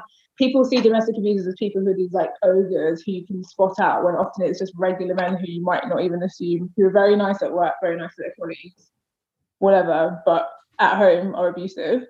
But then Yeah, I like I, I'm thinking that's probably part of it as well. That you can't like if somebody, for example, accused Harry or Tunde of domestic violence, I'd be very very surprised. Like As well, you, as well, mean- you bloody should be. yeah, well, you say that, but it's not like it's not that rare. Like, but I'd be extremely surprised. I don't think I surround myself. I don't. I don't think that I surround myself with men who would do that kind of thing. And I would hope. I would probably think that I could spot signs of men who are like that. But maybe that's not the case. But also, I think, especially in this kind Mm. of music industry, three shots of tequila type environment, that like birds of a feather tend to flock together. Oh, I mean, it was just a special shot Catching Um, strays. they, they tend to like flock together. So it's kind of like when one goes down, you then have to start thinking, well, the other ones around you, like even when we talk about boy better men, like that a lot of them have turned out to be a bit wayward. Like, isn't that part of it? Like, unfortunately, that people tend to be, if you're a man and you have very strong views and are quite um, staunch in terms of your stance about how you treat women and that you're not going to treat them a certain way, I feel like you'd be quite alienated by men. Like the lyrics that Octavian has in his songs prior to any of this coming out, I've just read through a couple of them. They don't suggest to me a man who respects women or likes women. So if you're his friend, What? Yeah, but what's your what's your example of that? what do you mean As in, give me an example. of his lyrics? Mhm. Something that doesn't respect because by that I, I'm I just want to see whether it's more violent or more misogynist than your average everyday rapper. But that's the thing. For example, even like Dr. Dre coming out, um, Dr. Dre is alleged to have No, it's Like, not alleged. fine. It's not alleged. He did it. Oh, it's confirmed. Okay, so exactly, he's confirmed. But again, his lyrics, like, for example, someone like Common, you'd be a bit more surprised, right? Because he's kind of made it his stance that he respects women, and he in his lyrics, he's also been respectful of women. That that could be the solution, you know. Make every rapper date Erykah Badu for a small section of time. Straighten them right out. I see what you mean. I Yeah. think, I think it's true. you tricky. see what I mean? Like, are, are we that sur- are we that surprised that men who speak in a certain way about women in their lyrics or in their content then go on to be abusive?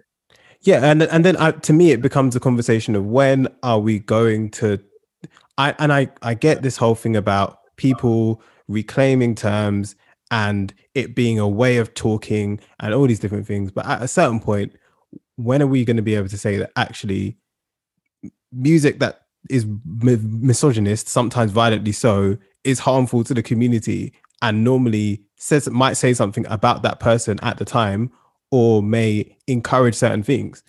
I don't understand why then that might be a controversial statement to make, but I, I and I'm not obviously I'm not someone who's against hip hop, but I'm against like when I say I'm against it, I don't say they I'm not saying they shouldn't make it, but we have to ask the question if multiple rappers have come out and or have had these allegations of domestic violence and they're using and they're saying these like they're saying they're using misogynistic terms about women i mean how how many people is it going to happen to or how many people are going to perpetuate it before we start saying you know what we don't rock with people who use misogynist terms against women like when are we gonna i don't know like i just, I just yeah i don't I'm, I'm i don't understand it to me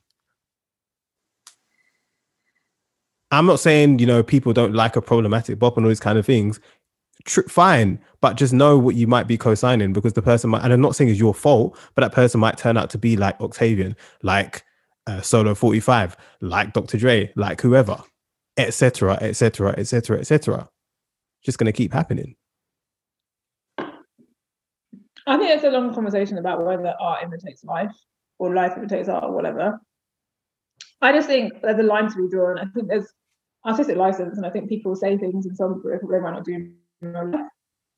Um, there's loads of middle class rappers who who rap about stuff that they've never experienced and they're probably never going to experience. Like who? Um, Like who? Rick Ross. like doesn't wasn't isn't Rick Ross like wasn't he? Yeah, no. prison- Rick Ross is one example, but most rappers do But come from like, do come from a- like Kanye, no, Kanye's comes from very middle class background. Lil Wayne And he comes from a doesn't very ch- middle class background. Yeah, but Kanye doesn't chat like that. When have you ever heard Kanye West?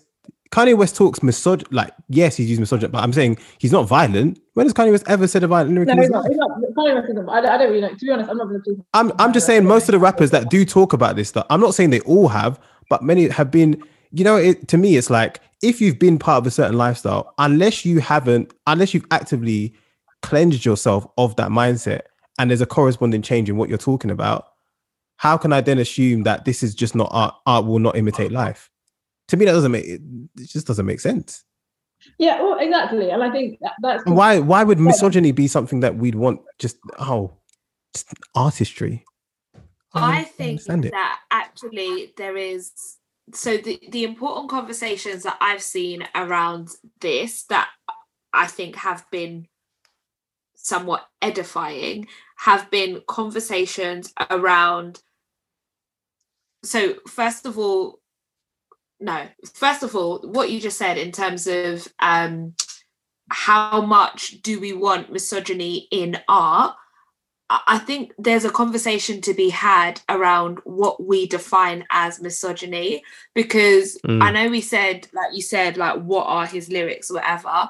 I just don't think it's appropriate to read read out some of his lyrics, to be honest, because this is openly violent, openly misogynistic language. I don't I don't think it matters if you're saying, you know, it's art, it's not real life personally i don't think that matters and i think we need to we should have more of a responsibility on we should we should hold our artists to a higher standard and that shouldn't be acceptable and unfortunately historically it has been as much as you're saying you know do we want misogyny in music it's there we can't we can't now all of a sudden say oh, but why would we ever say yes to it? We've been saying yes to it. It's Mhm. there.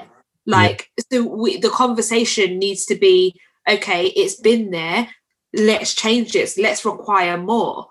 And I think that's an important conversation. I also think a conversation around um, like calling out signifying behavior, like problematic behaviors. Now, I don't think that we do that, and I say we, the community, do that enough. I think it's very, it's an uncomfortable thing to do, right? And I think there are going to be there are going to be exceptions to the rule to to this stereotype. Of course, I appreciate I am generalizing the stereotyping, but often when um somebody is found guilty of uh, criminal activity against women um, or or sexually a sexual based criminal activity, let's say, because it could also be against men. People often say, "Oh, I, I now that I think about it, there were signs." And I think as a we need to call out those signs. So if you have um, friends or people around you that often make a certain type of joke or behave in a certain type of way and it's innocent it's humor oh but they would never really i, I think we Mm. actually need to call that behavior out a lot more and we can all take more responsibility in doing that because even even for me i find if somebody makes a problematic joke i'll be like oh that's a techie one and i won't it's like i won't laugh because I'm not in agreement and I'm very conscious of not laughing because I don't want to be in agreement. But am I going to go that one step further and be like, that was problematic and here's why? And I think that's what we need to get better at doing. So Mm. it, for, for me, like, okay, Octavian, I, to be honest, it's pointless me saying now I've heard this, I'm not going to stream your music anymore because if we're all honest, like I weren't streaming it anyway if you want to have number one fans or if you had number one fans I, I weren't in it could i even spell octavian correctly or did google have to correct For me 10 like, points. these are the things this is where i'm at please show you're working out. Like these this is where i am at. So me saying you know i'm no longer going to support his artistry is kind of like null and void. But the points and the conversations that i've seen that are um, that have been interesting is about the standard that we hold our artists to. I think there's Yeah. there's something in that that should be explored beyond the week that this will be trending on twitter Literally. But I that- think the problem is, that the, the artists, um, like the artists are, are as big as their fan base, right? So what I find with these conversations, like you have these conversations on Twitter, and Twitter is a very, I keep saying this, a very small minority of the population. Like a tiny portion of the population is on Twitter. but somewhat. All the research, and in all the research, it's um, that population tends to lean to the left as well.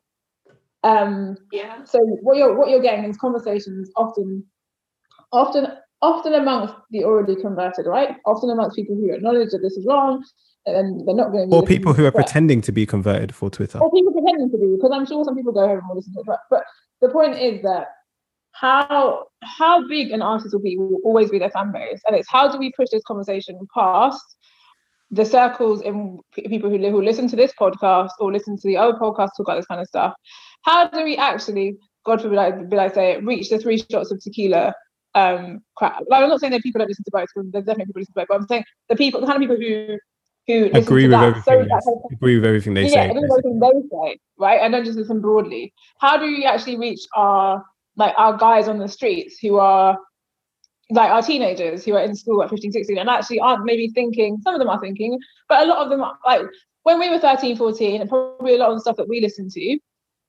like I personally, I I was I was quite picky in my music taste even from, from when I was a teenager, but like I, I, would say maybe I had a period, definitely when I was 11, 12, 13, where I happily listened to 50 Cent PIMP. And it was not, there was no kind of thinking about what it meant or how. How do we then reach? How, how do we make this conversation wider than the circles where people already know that this isn't okay?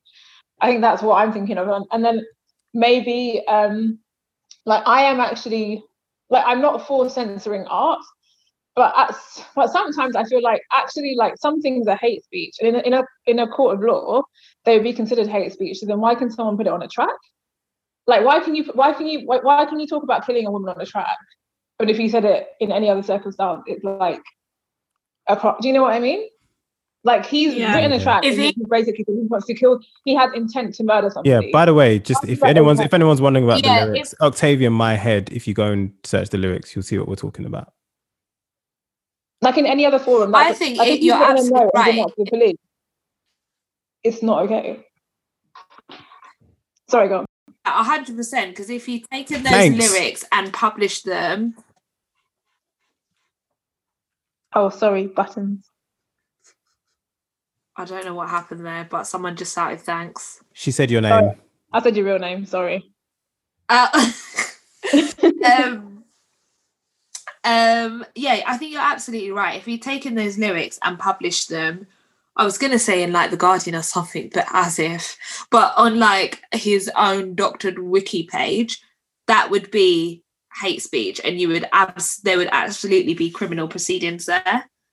So yeah, you're right. That is that is the that is a very important takeaway, and for me, that's what I found um, edifying. The two percent of of Twitter that actually has a sound, logical opinion, Opinion.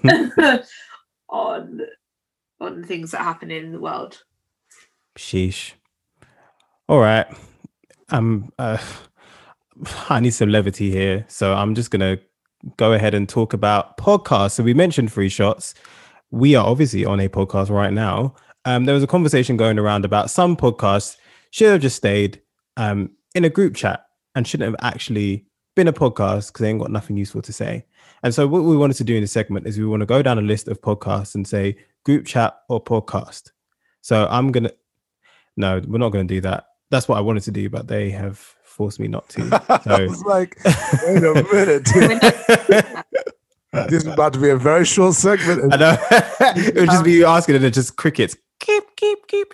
But yeah, and for um, and for anyone who thought they were going to be smart, yeah, and tweet that this podcast should have stayed as a group chat, I want to say,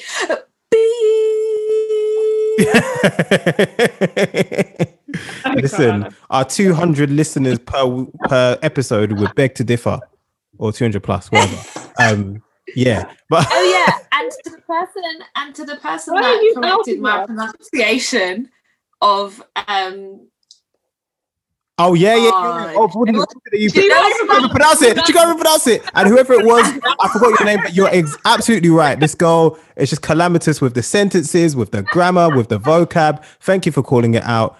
You were right. She needs to go back to the drawing board. you know what's Anyway. funniest about that? Ask me again what I did at uni. Mad, what a waste of bleeding money. Ooh, it's a sticky one still. I think it was Niçoise. I think it was Niçoise. Was Was that it? Yes. Well, that's- as, as the criminal says, as, as the criminal says, Niçoise. Niçoise.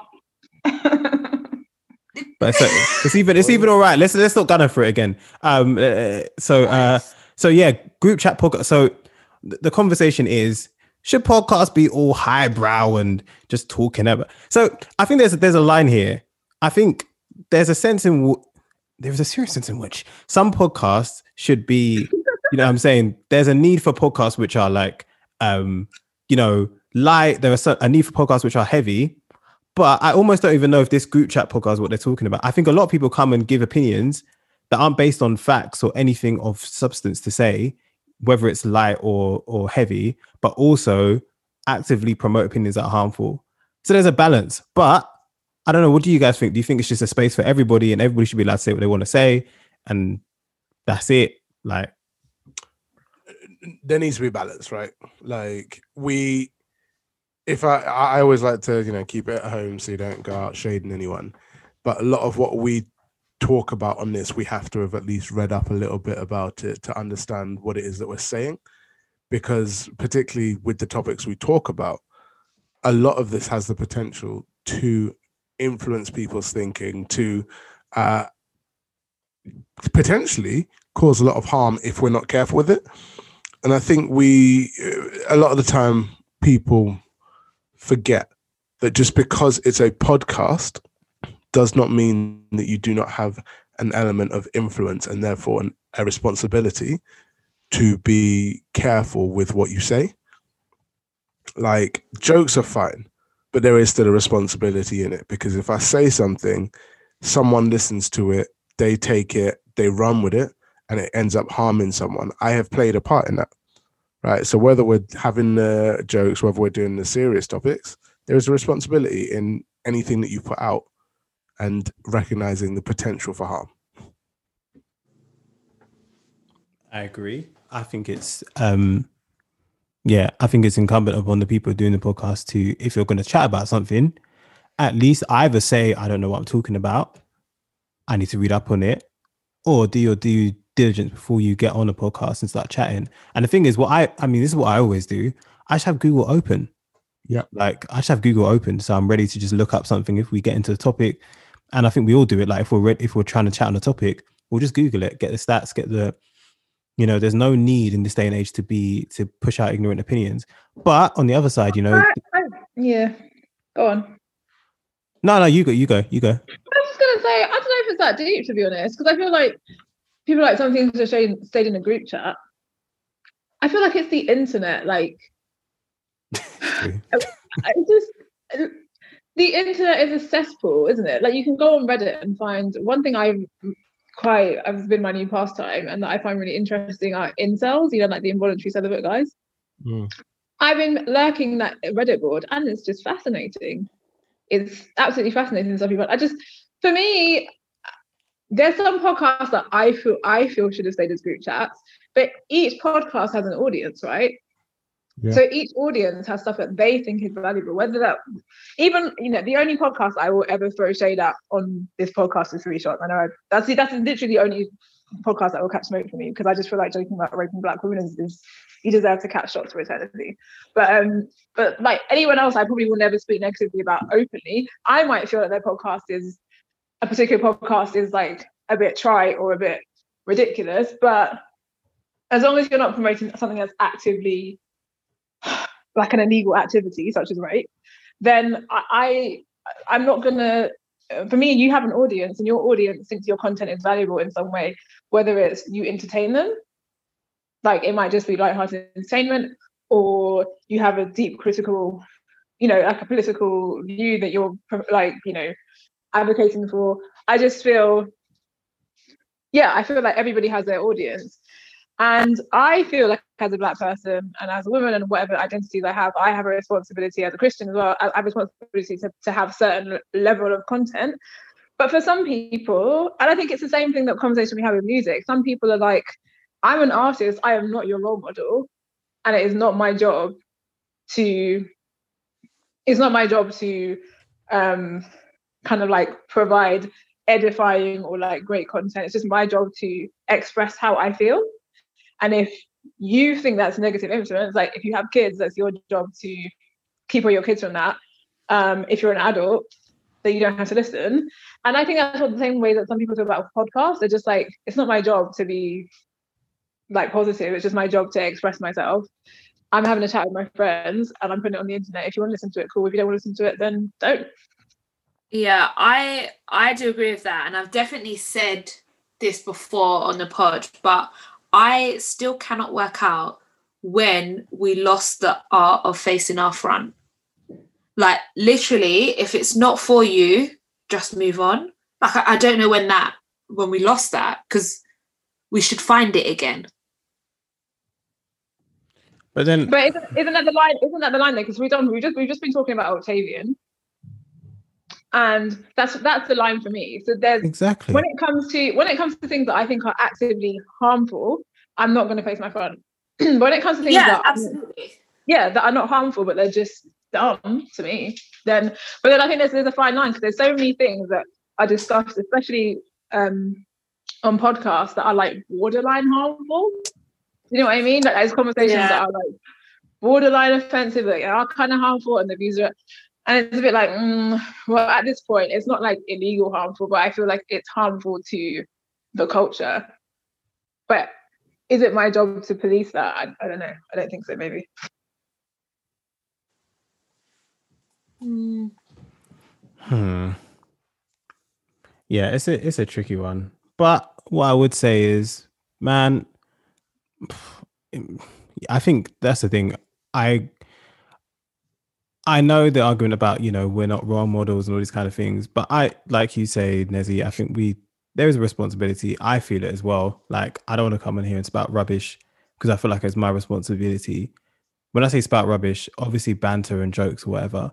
But when we're talking about something serious, I think it's important for us to relay the facts as much as possible, give opinions that are worth, you know, are worth their salt and allow people to go make judgments for themselves based on informed, like in on on opinions or or or speech that's informed as opposed to as opposed to nonsense. So I guess it's just an encouragement for everybody. If you're a podcaster, you know, if you're just if you're in a position where you know that people can be or are listening to you, like take it serious. Like obviously you can have fun with it, but take it seriously because you don't know who you're influencing. Because like someone like Octavian um influences, sure he influences people. I'm sure he does.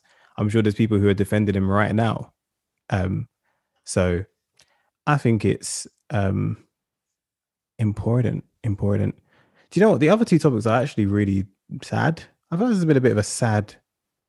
Has this been a sad episode, guys? I don't know if It's been it's been cathartic. I I find it's been really I've I've found it helpful. Being able to speak about some of this stuff is is useful because there are times where you just experience it, you hold it in your head, you go about your day, you don't talk to no one, especially with lockdown. Mm, that's true. Yeah, I found it. I found it a nice balance actually, and sh- as as Tunde said, sharing is caring, and that's important. That is very and maybe true. I just miss interacting with people other than the people I live with who. Mm. are going to drive me insane. oh, oh, oh, guys, sorry, sorry, sorry, sorry. Breaking news. PM Boris Johnson self isolating after contact with someone who tested positive. For no, that's not true. That's not true. Downing Street said, That's not true. just now, Boris Johnson could have corona second time. He is self isolating. oh my days, man! Like Breaking news. he might have it again. Is it is it now, Lord? Is, is this the time? Wow. Okay, I would You know just like to say that is not the official. Opi- that is not the official opinion of Tales from the Plantation. We we uh, do not support uh, wishing ill on any politicians. I'm- While we I'm do joking. advocate God um, having justice on different people, we do not support No, no, no, no, death no, wishes I'm on joking. anybody. I just want to. I just want to. No, that's just that's just for our future sponsors. Just so you know, I'm fully joking. I don't wish death on Boris. Johnson. boy, man like Boris Johnson. Wow. Neither, neither would I. Neither would I welcome it. I wonder if he was shaking hands. Neither would I welcome it. Now this, now this, So this year, it, this year has been a thrilling. So what? Do you know? This year is wilder than wild. man came so again. can I just we've just had a we've just had a, a live a live tweet um someone listening in so this isn't my personal opinion like just to clarify i'm reading from a tweet but they said um at tales from the plantation uh, what accent was Tunde doing there? Sorry if I could just because they have done the full 140 characters, so I'll just read the rest. That's 280 Um, now. and oh yeah, crap. and how successfully do the other podcast members think he achieved said accent okay so i'm gonna i'm gonna chuck that over to you you guys to to answer Um, done. How successful? It's an Well, it's, it's what what was it and and how successful was was he Um, today No, today has left the room It's always better than mine. there you go. the Um, bar is Uh, you know, in this in this moment, I'd like to I'd like to thank God. I'd like to thank my fans and supporters because they knew that my enemies were going to try and come against me, and they did not let it prosper. Glory to God. Pull a I white hear the away. sound of Angels are coming. I hear a sound of a buzz. I hear the sound of a victory. And strike, and strike, and strike, and strike. and strike. strike. yo, yo, guys, guys. Okay, la- this is the this is the last topic. I know we had some other ones, but I, I'm just we're gonna end up on a high here. I need you lot to give me black reception songs. So I had to I had to make a playlist of songs on the fly for black reception. I'm I'm gonna give you some flavors of what I did later, but what would you guys put in your black reception songs playlist? Doesn't matter what you put before it. The last song has to be Candy. Okay, So keep going. That's my number one. Uh, Dum, dum.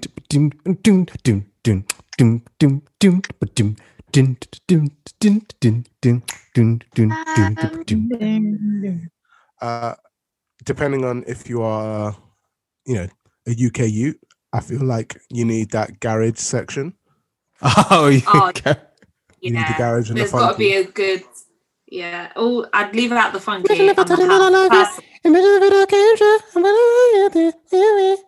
I'm a house person. You're leave, you're leaving funky out. You're you're not gonna have pow at your reception. I- I Wow. imagine So that is a that okay. So if you could not get any more middle class than that, were you trying to say that Pow is funky? That's what it is. Literally, I was literally Because- busting up Wait. so much I couldn't. Because- Pow's crime. That's my bad. No, that's my bad. Yikes! That's apology. Yikes! Apologies. Mercy. Ooh, ooh. And this is where we need to get practice at calling each other up when we do something wrong. Because what you did Oh, was very wrong. Okay. Ooh, ooh, it's a I'll sticky one. it. Sticky one. Uh, It's, it's a good thing. It's a good thing this isn't going to go out to millions of people and be left on the internet for access, you know, for forever. for forever. Do you know what? Since you since you mentioned since you mentioned Pow, I don't, okay, this is I don't know if you guys would know this, but would you have Tunde? I don't know. Do you remember the song? Wait, wait.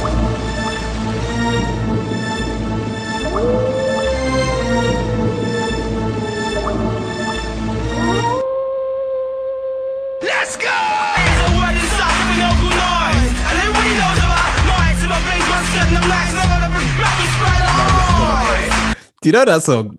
No, no. I would say that this is just not what I expect to see on prime The prime time primetime TV.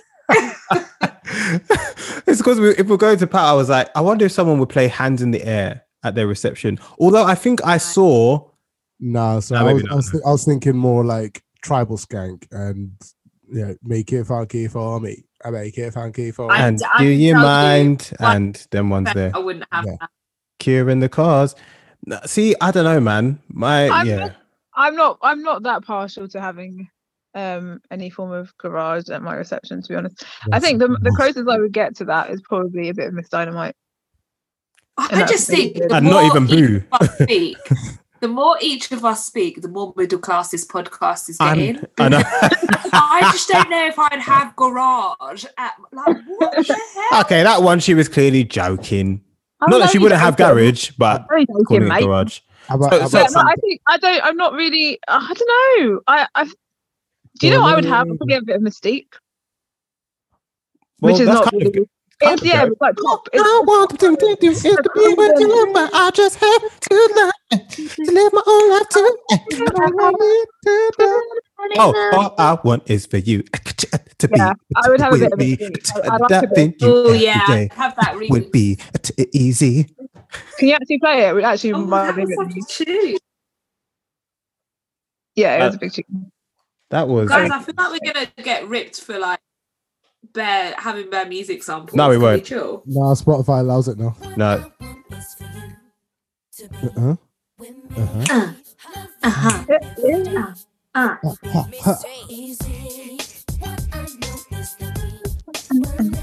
It's the best can I just say, if you ain't shoulder boxing right now, you're weird. Okay, You're look, let me. weird. If you didn't shoulder box throughout that whole thing, you're weird. And I, I don't, Yeah. Alright, I don't so let me Honestly. let me show you what I did. I think mine. I don't know. I think I was. It was very American. What I was do- like. The sort of songs that I would think about are very like American-y. But so I started off with. No. Oh, Our reception, you're right. What? That's like the that's that's like you, you, know having, you're are you having a wake, bruv? What is this? Wait, what do you mean we're having a wake? Who's What? When everyone's eating, Wait, when everyone's eating dinner, what are you? Go- what you lot are Oh, playing what, garage? you- and people are so eating, that's mad. What, What, are you guys you're talking, talking about? about? You're talking about not the songs that people are dancing to, but your background music. Yeah, yeah, I'm talking. I'm talking about the whole. I I'm talking. like when I say reception, I'm talking about the whole thing. So I'm talking about those songs too, but I'm saying this is what because obviously it was lockdown, so you can't, you're not even allowed to do all that. But yeah, well, it wasn't lockdown. Sorry, I didn't break the law. Um, it was right before lockdown, but you're not allowed to have dan- you're not allowed to have dancing at your reception, you know. Um, during this the res- the current restrictions, Coronavirus. coronavirus. But yeah, we I'm talking right. These are the songs that I was playing during the like, but even like the the, the dancing section, right? I said, like, do you guys know about this? What is it? I don't know if I'd have this. Come on, this is the- literally That one? tonight. Yeah. See again, yeah, this could this could fit. Yeah, like that. I had um, what else did I have? I had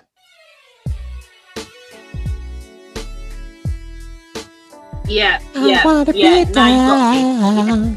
Yes, I'm in. I'm there. I'm ready. and then I had the classic. Ah! Woo! Yo, This is the one to get get the the the mums and dads on the floor. You see? I Get them guess to you the little shimmy. where I've been. Hey, yeah, yeah, yeah, yeah. And I also had.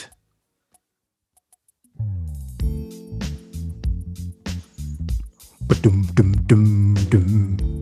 What's this? Maxwell Ascension.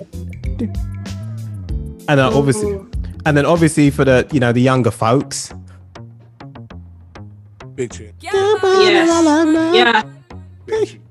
But you see the, the difference is right. For me, Yes.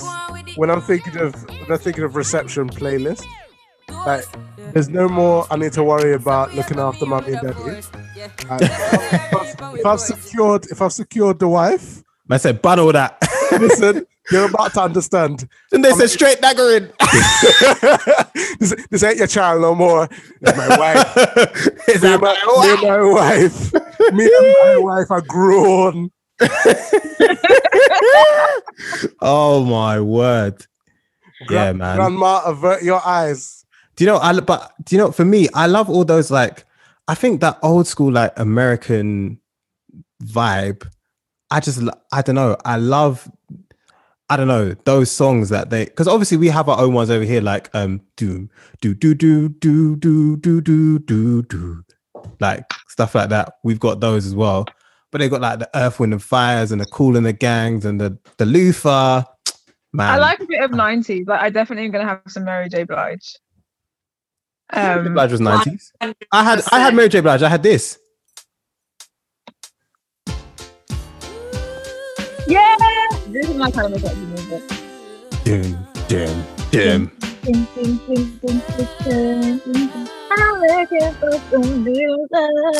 Yeah, man. All of that. But I wouldn't. I wouldn't. No, I wouldn't be having grime though. Sorry, this ain't a mosh pit.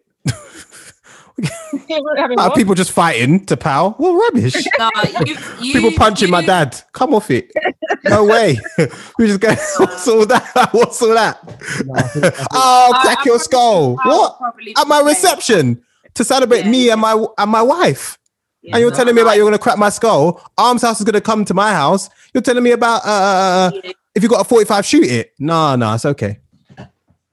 No, Yeah, no, If, I think for some people that's it's the culture, isn't it? Like, Nah, I people don't- nah. used to I know it is. I know it is. But Yeah, just for you me, nah. you little middle class out here. Li- listen, we we have our classical inter- interlude.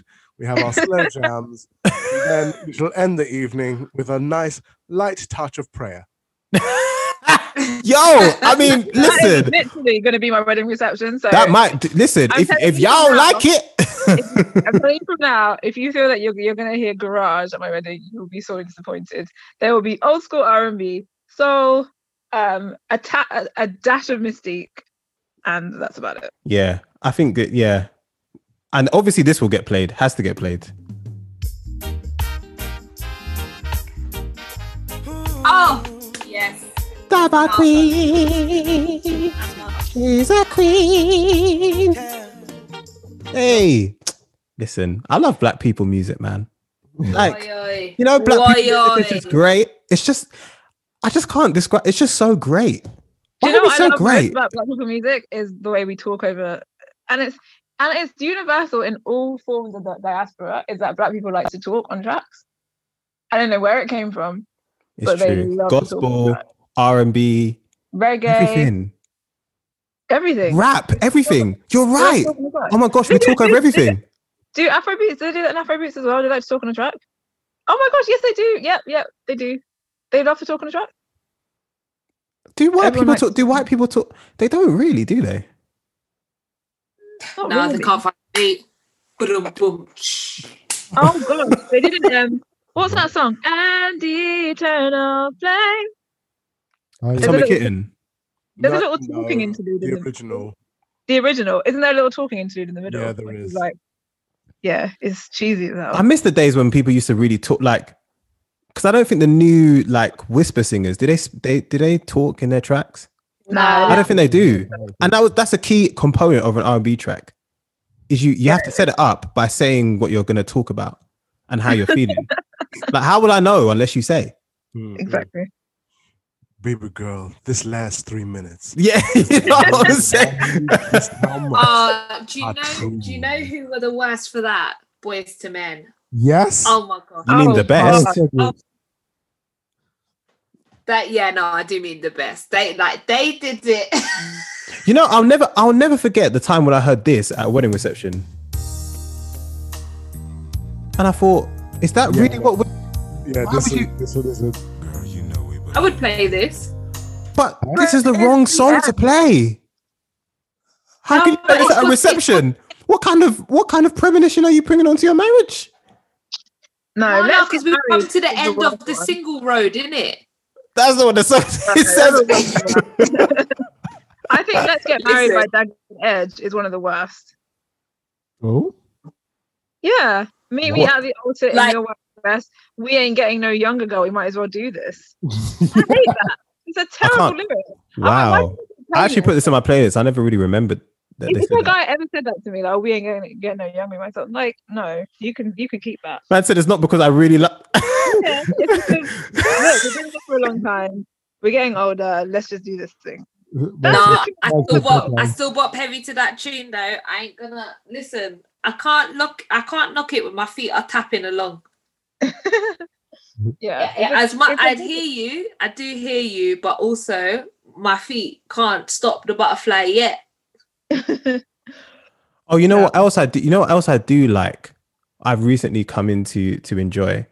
Does anyone like know, really? I don't know if anyone listens to South African House, but it's quite happy. Oh, like oh, I've never really. South I've African never House is kind of cool, man. It's like Yeah. South African House is kind of you know you guys check it out. There's some playlists on Spotify, but it's quite relaxing, relaxing. But yeah, man.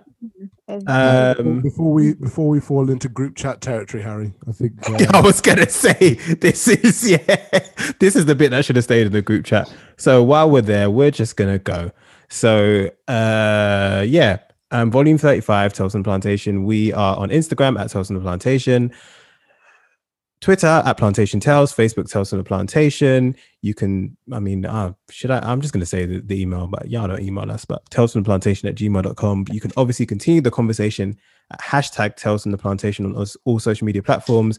We are across Spotify, Apple Podcasts, Stitcher, TuneIn, wherever you can get good podcasts. Um, that's us, and we're out. Bye.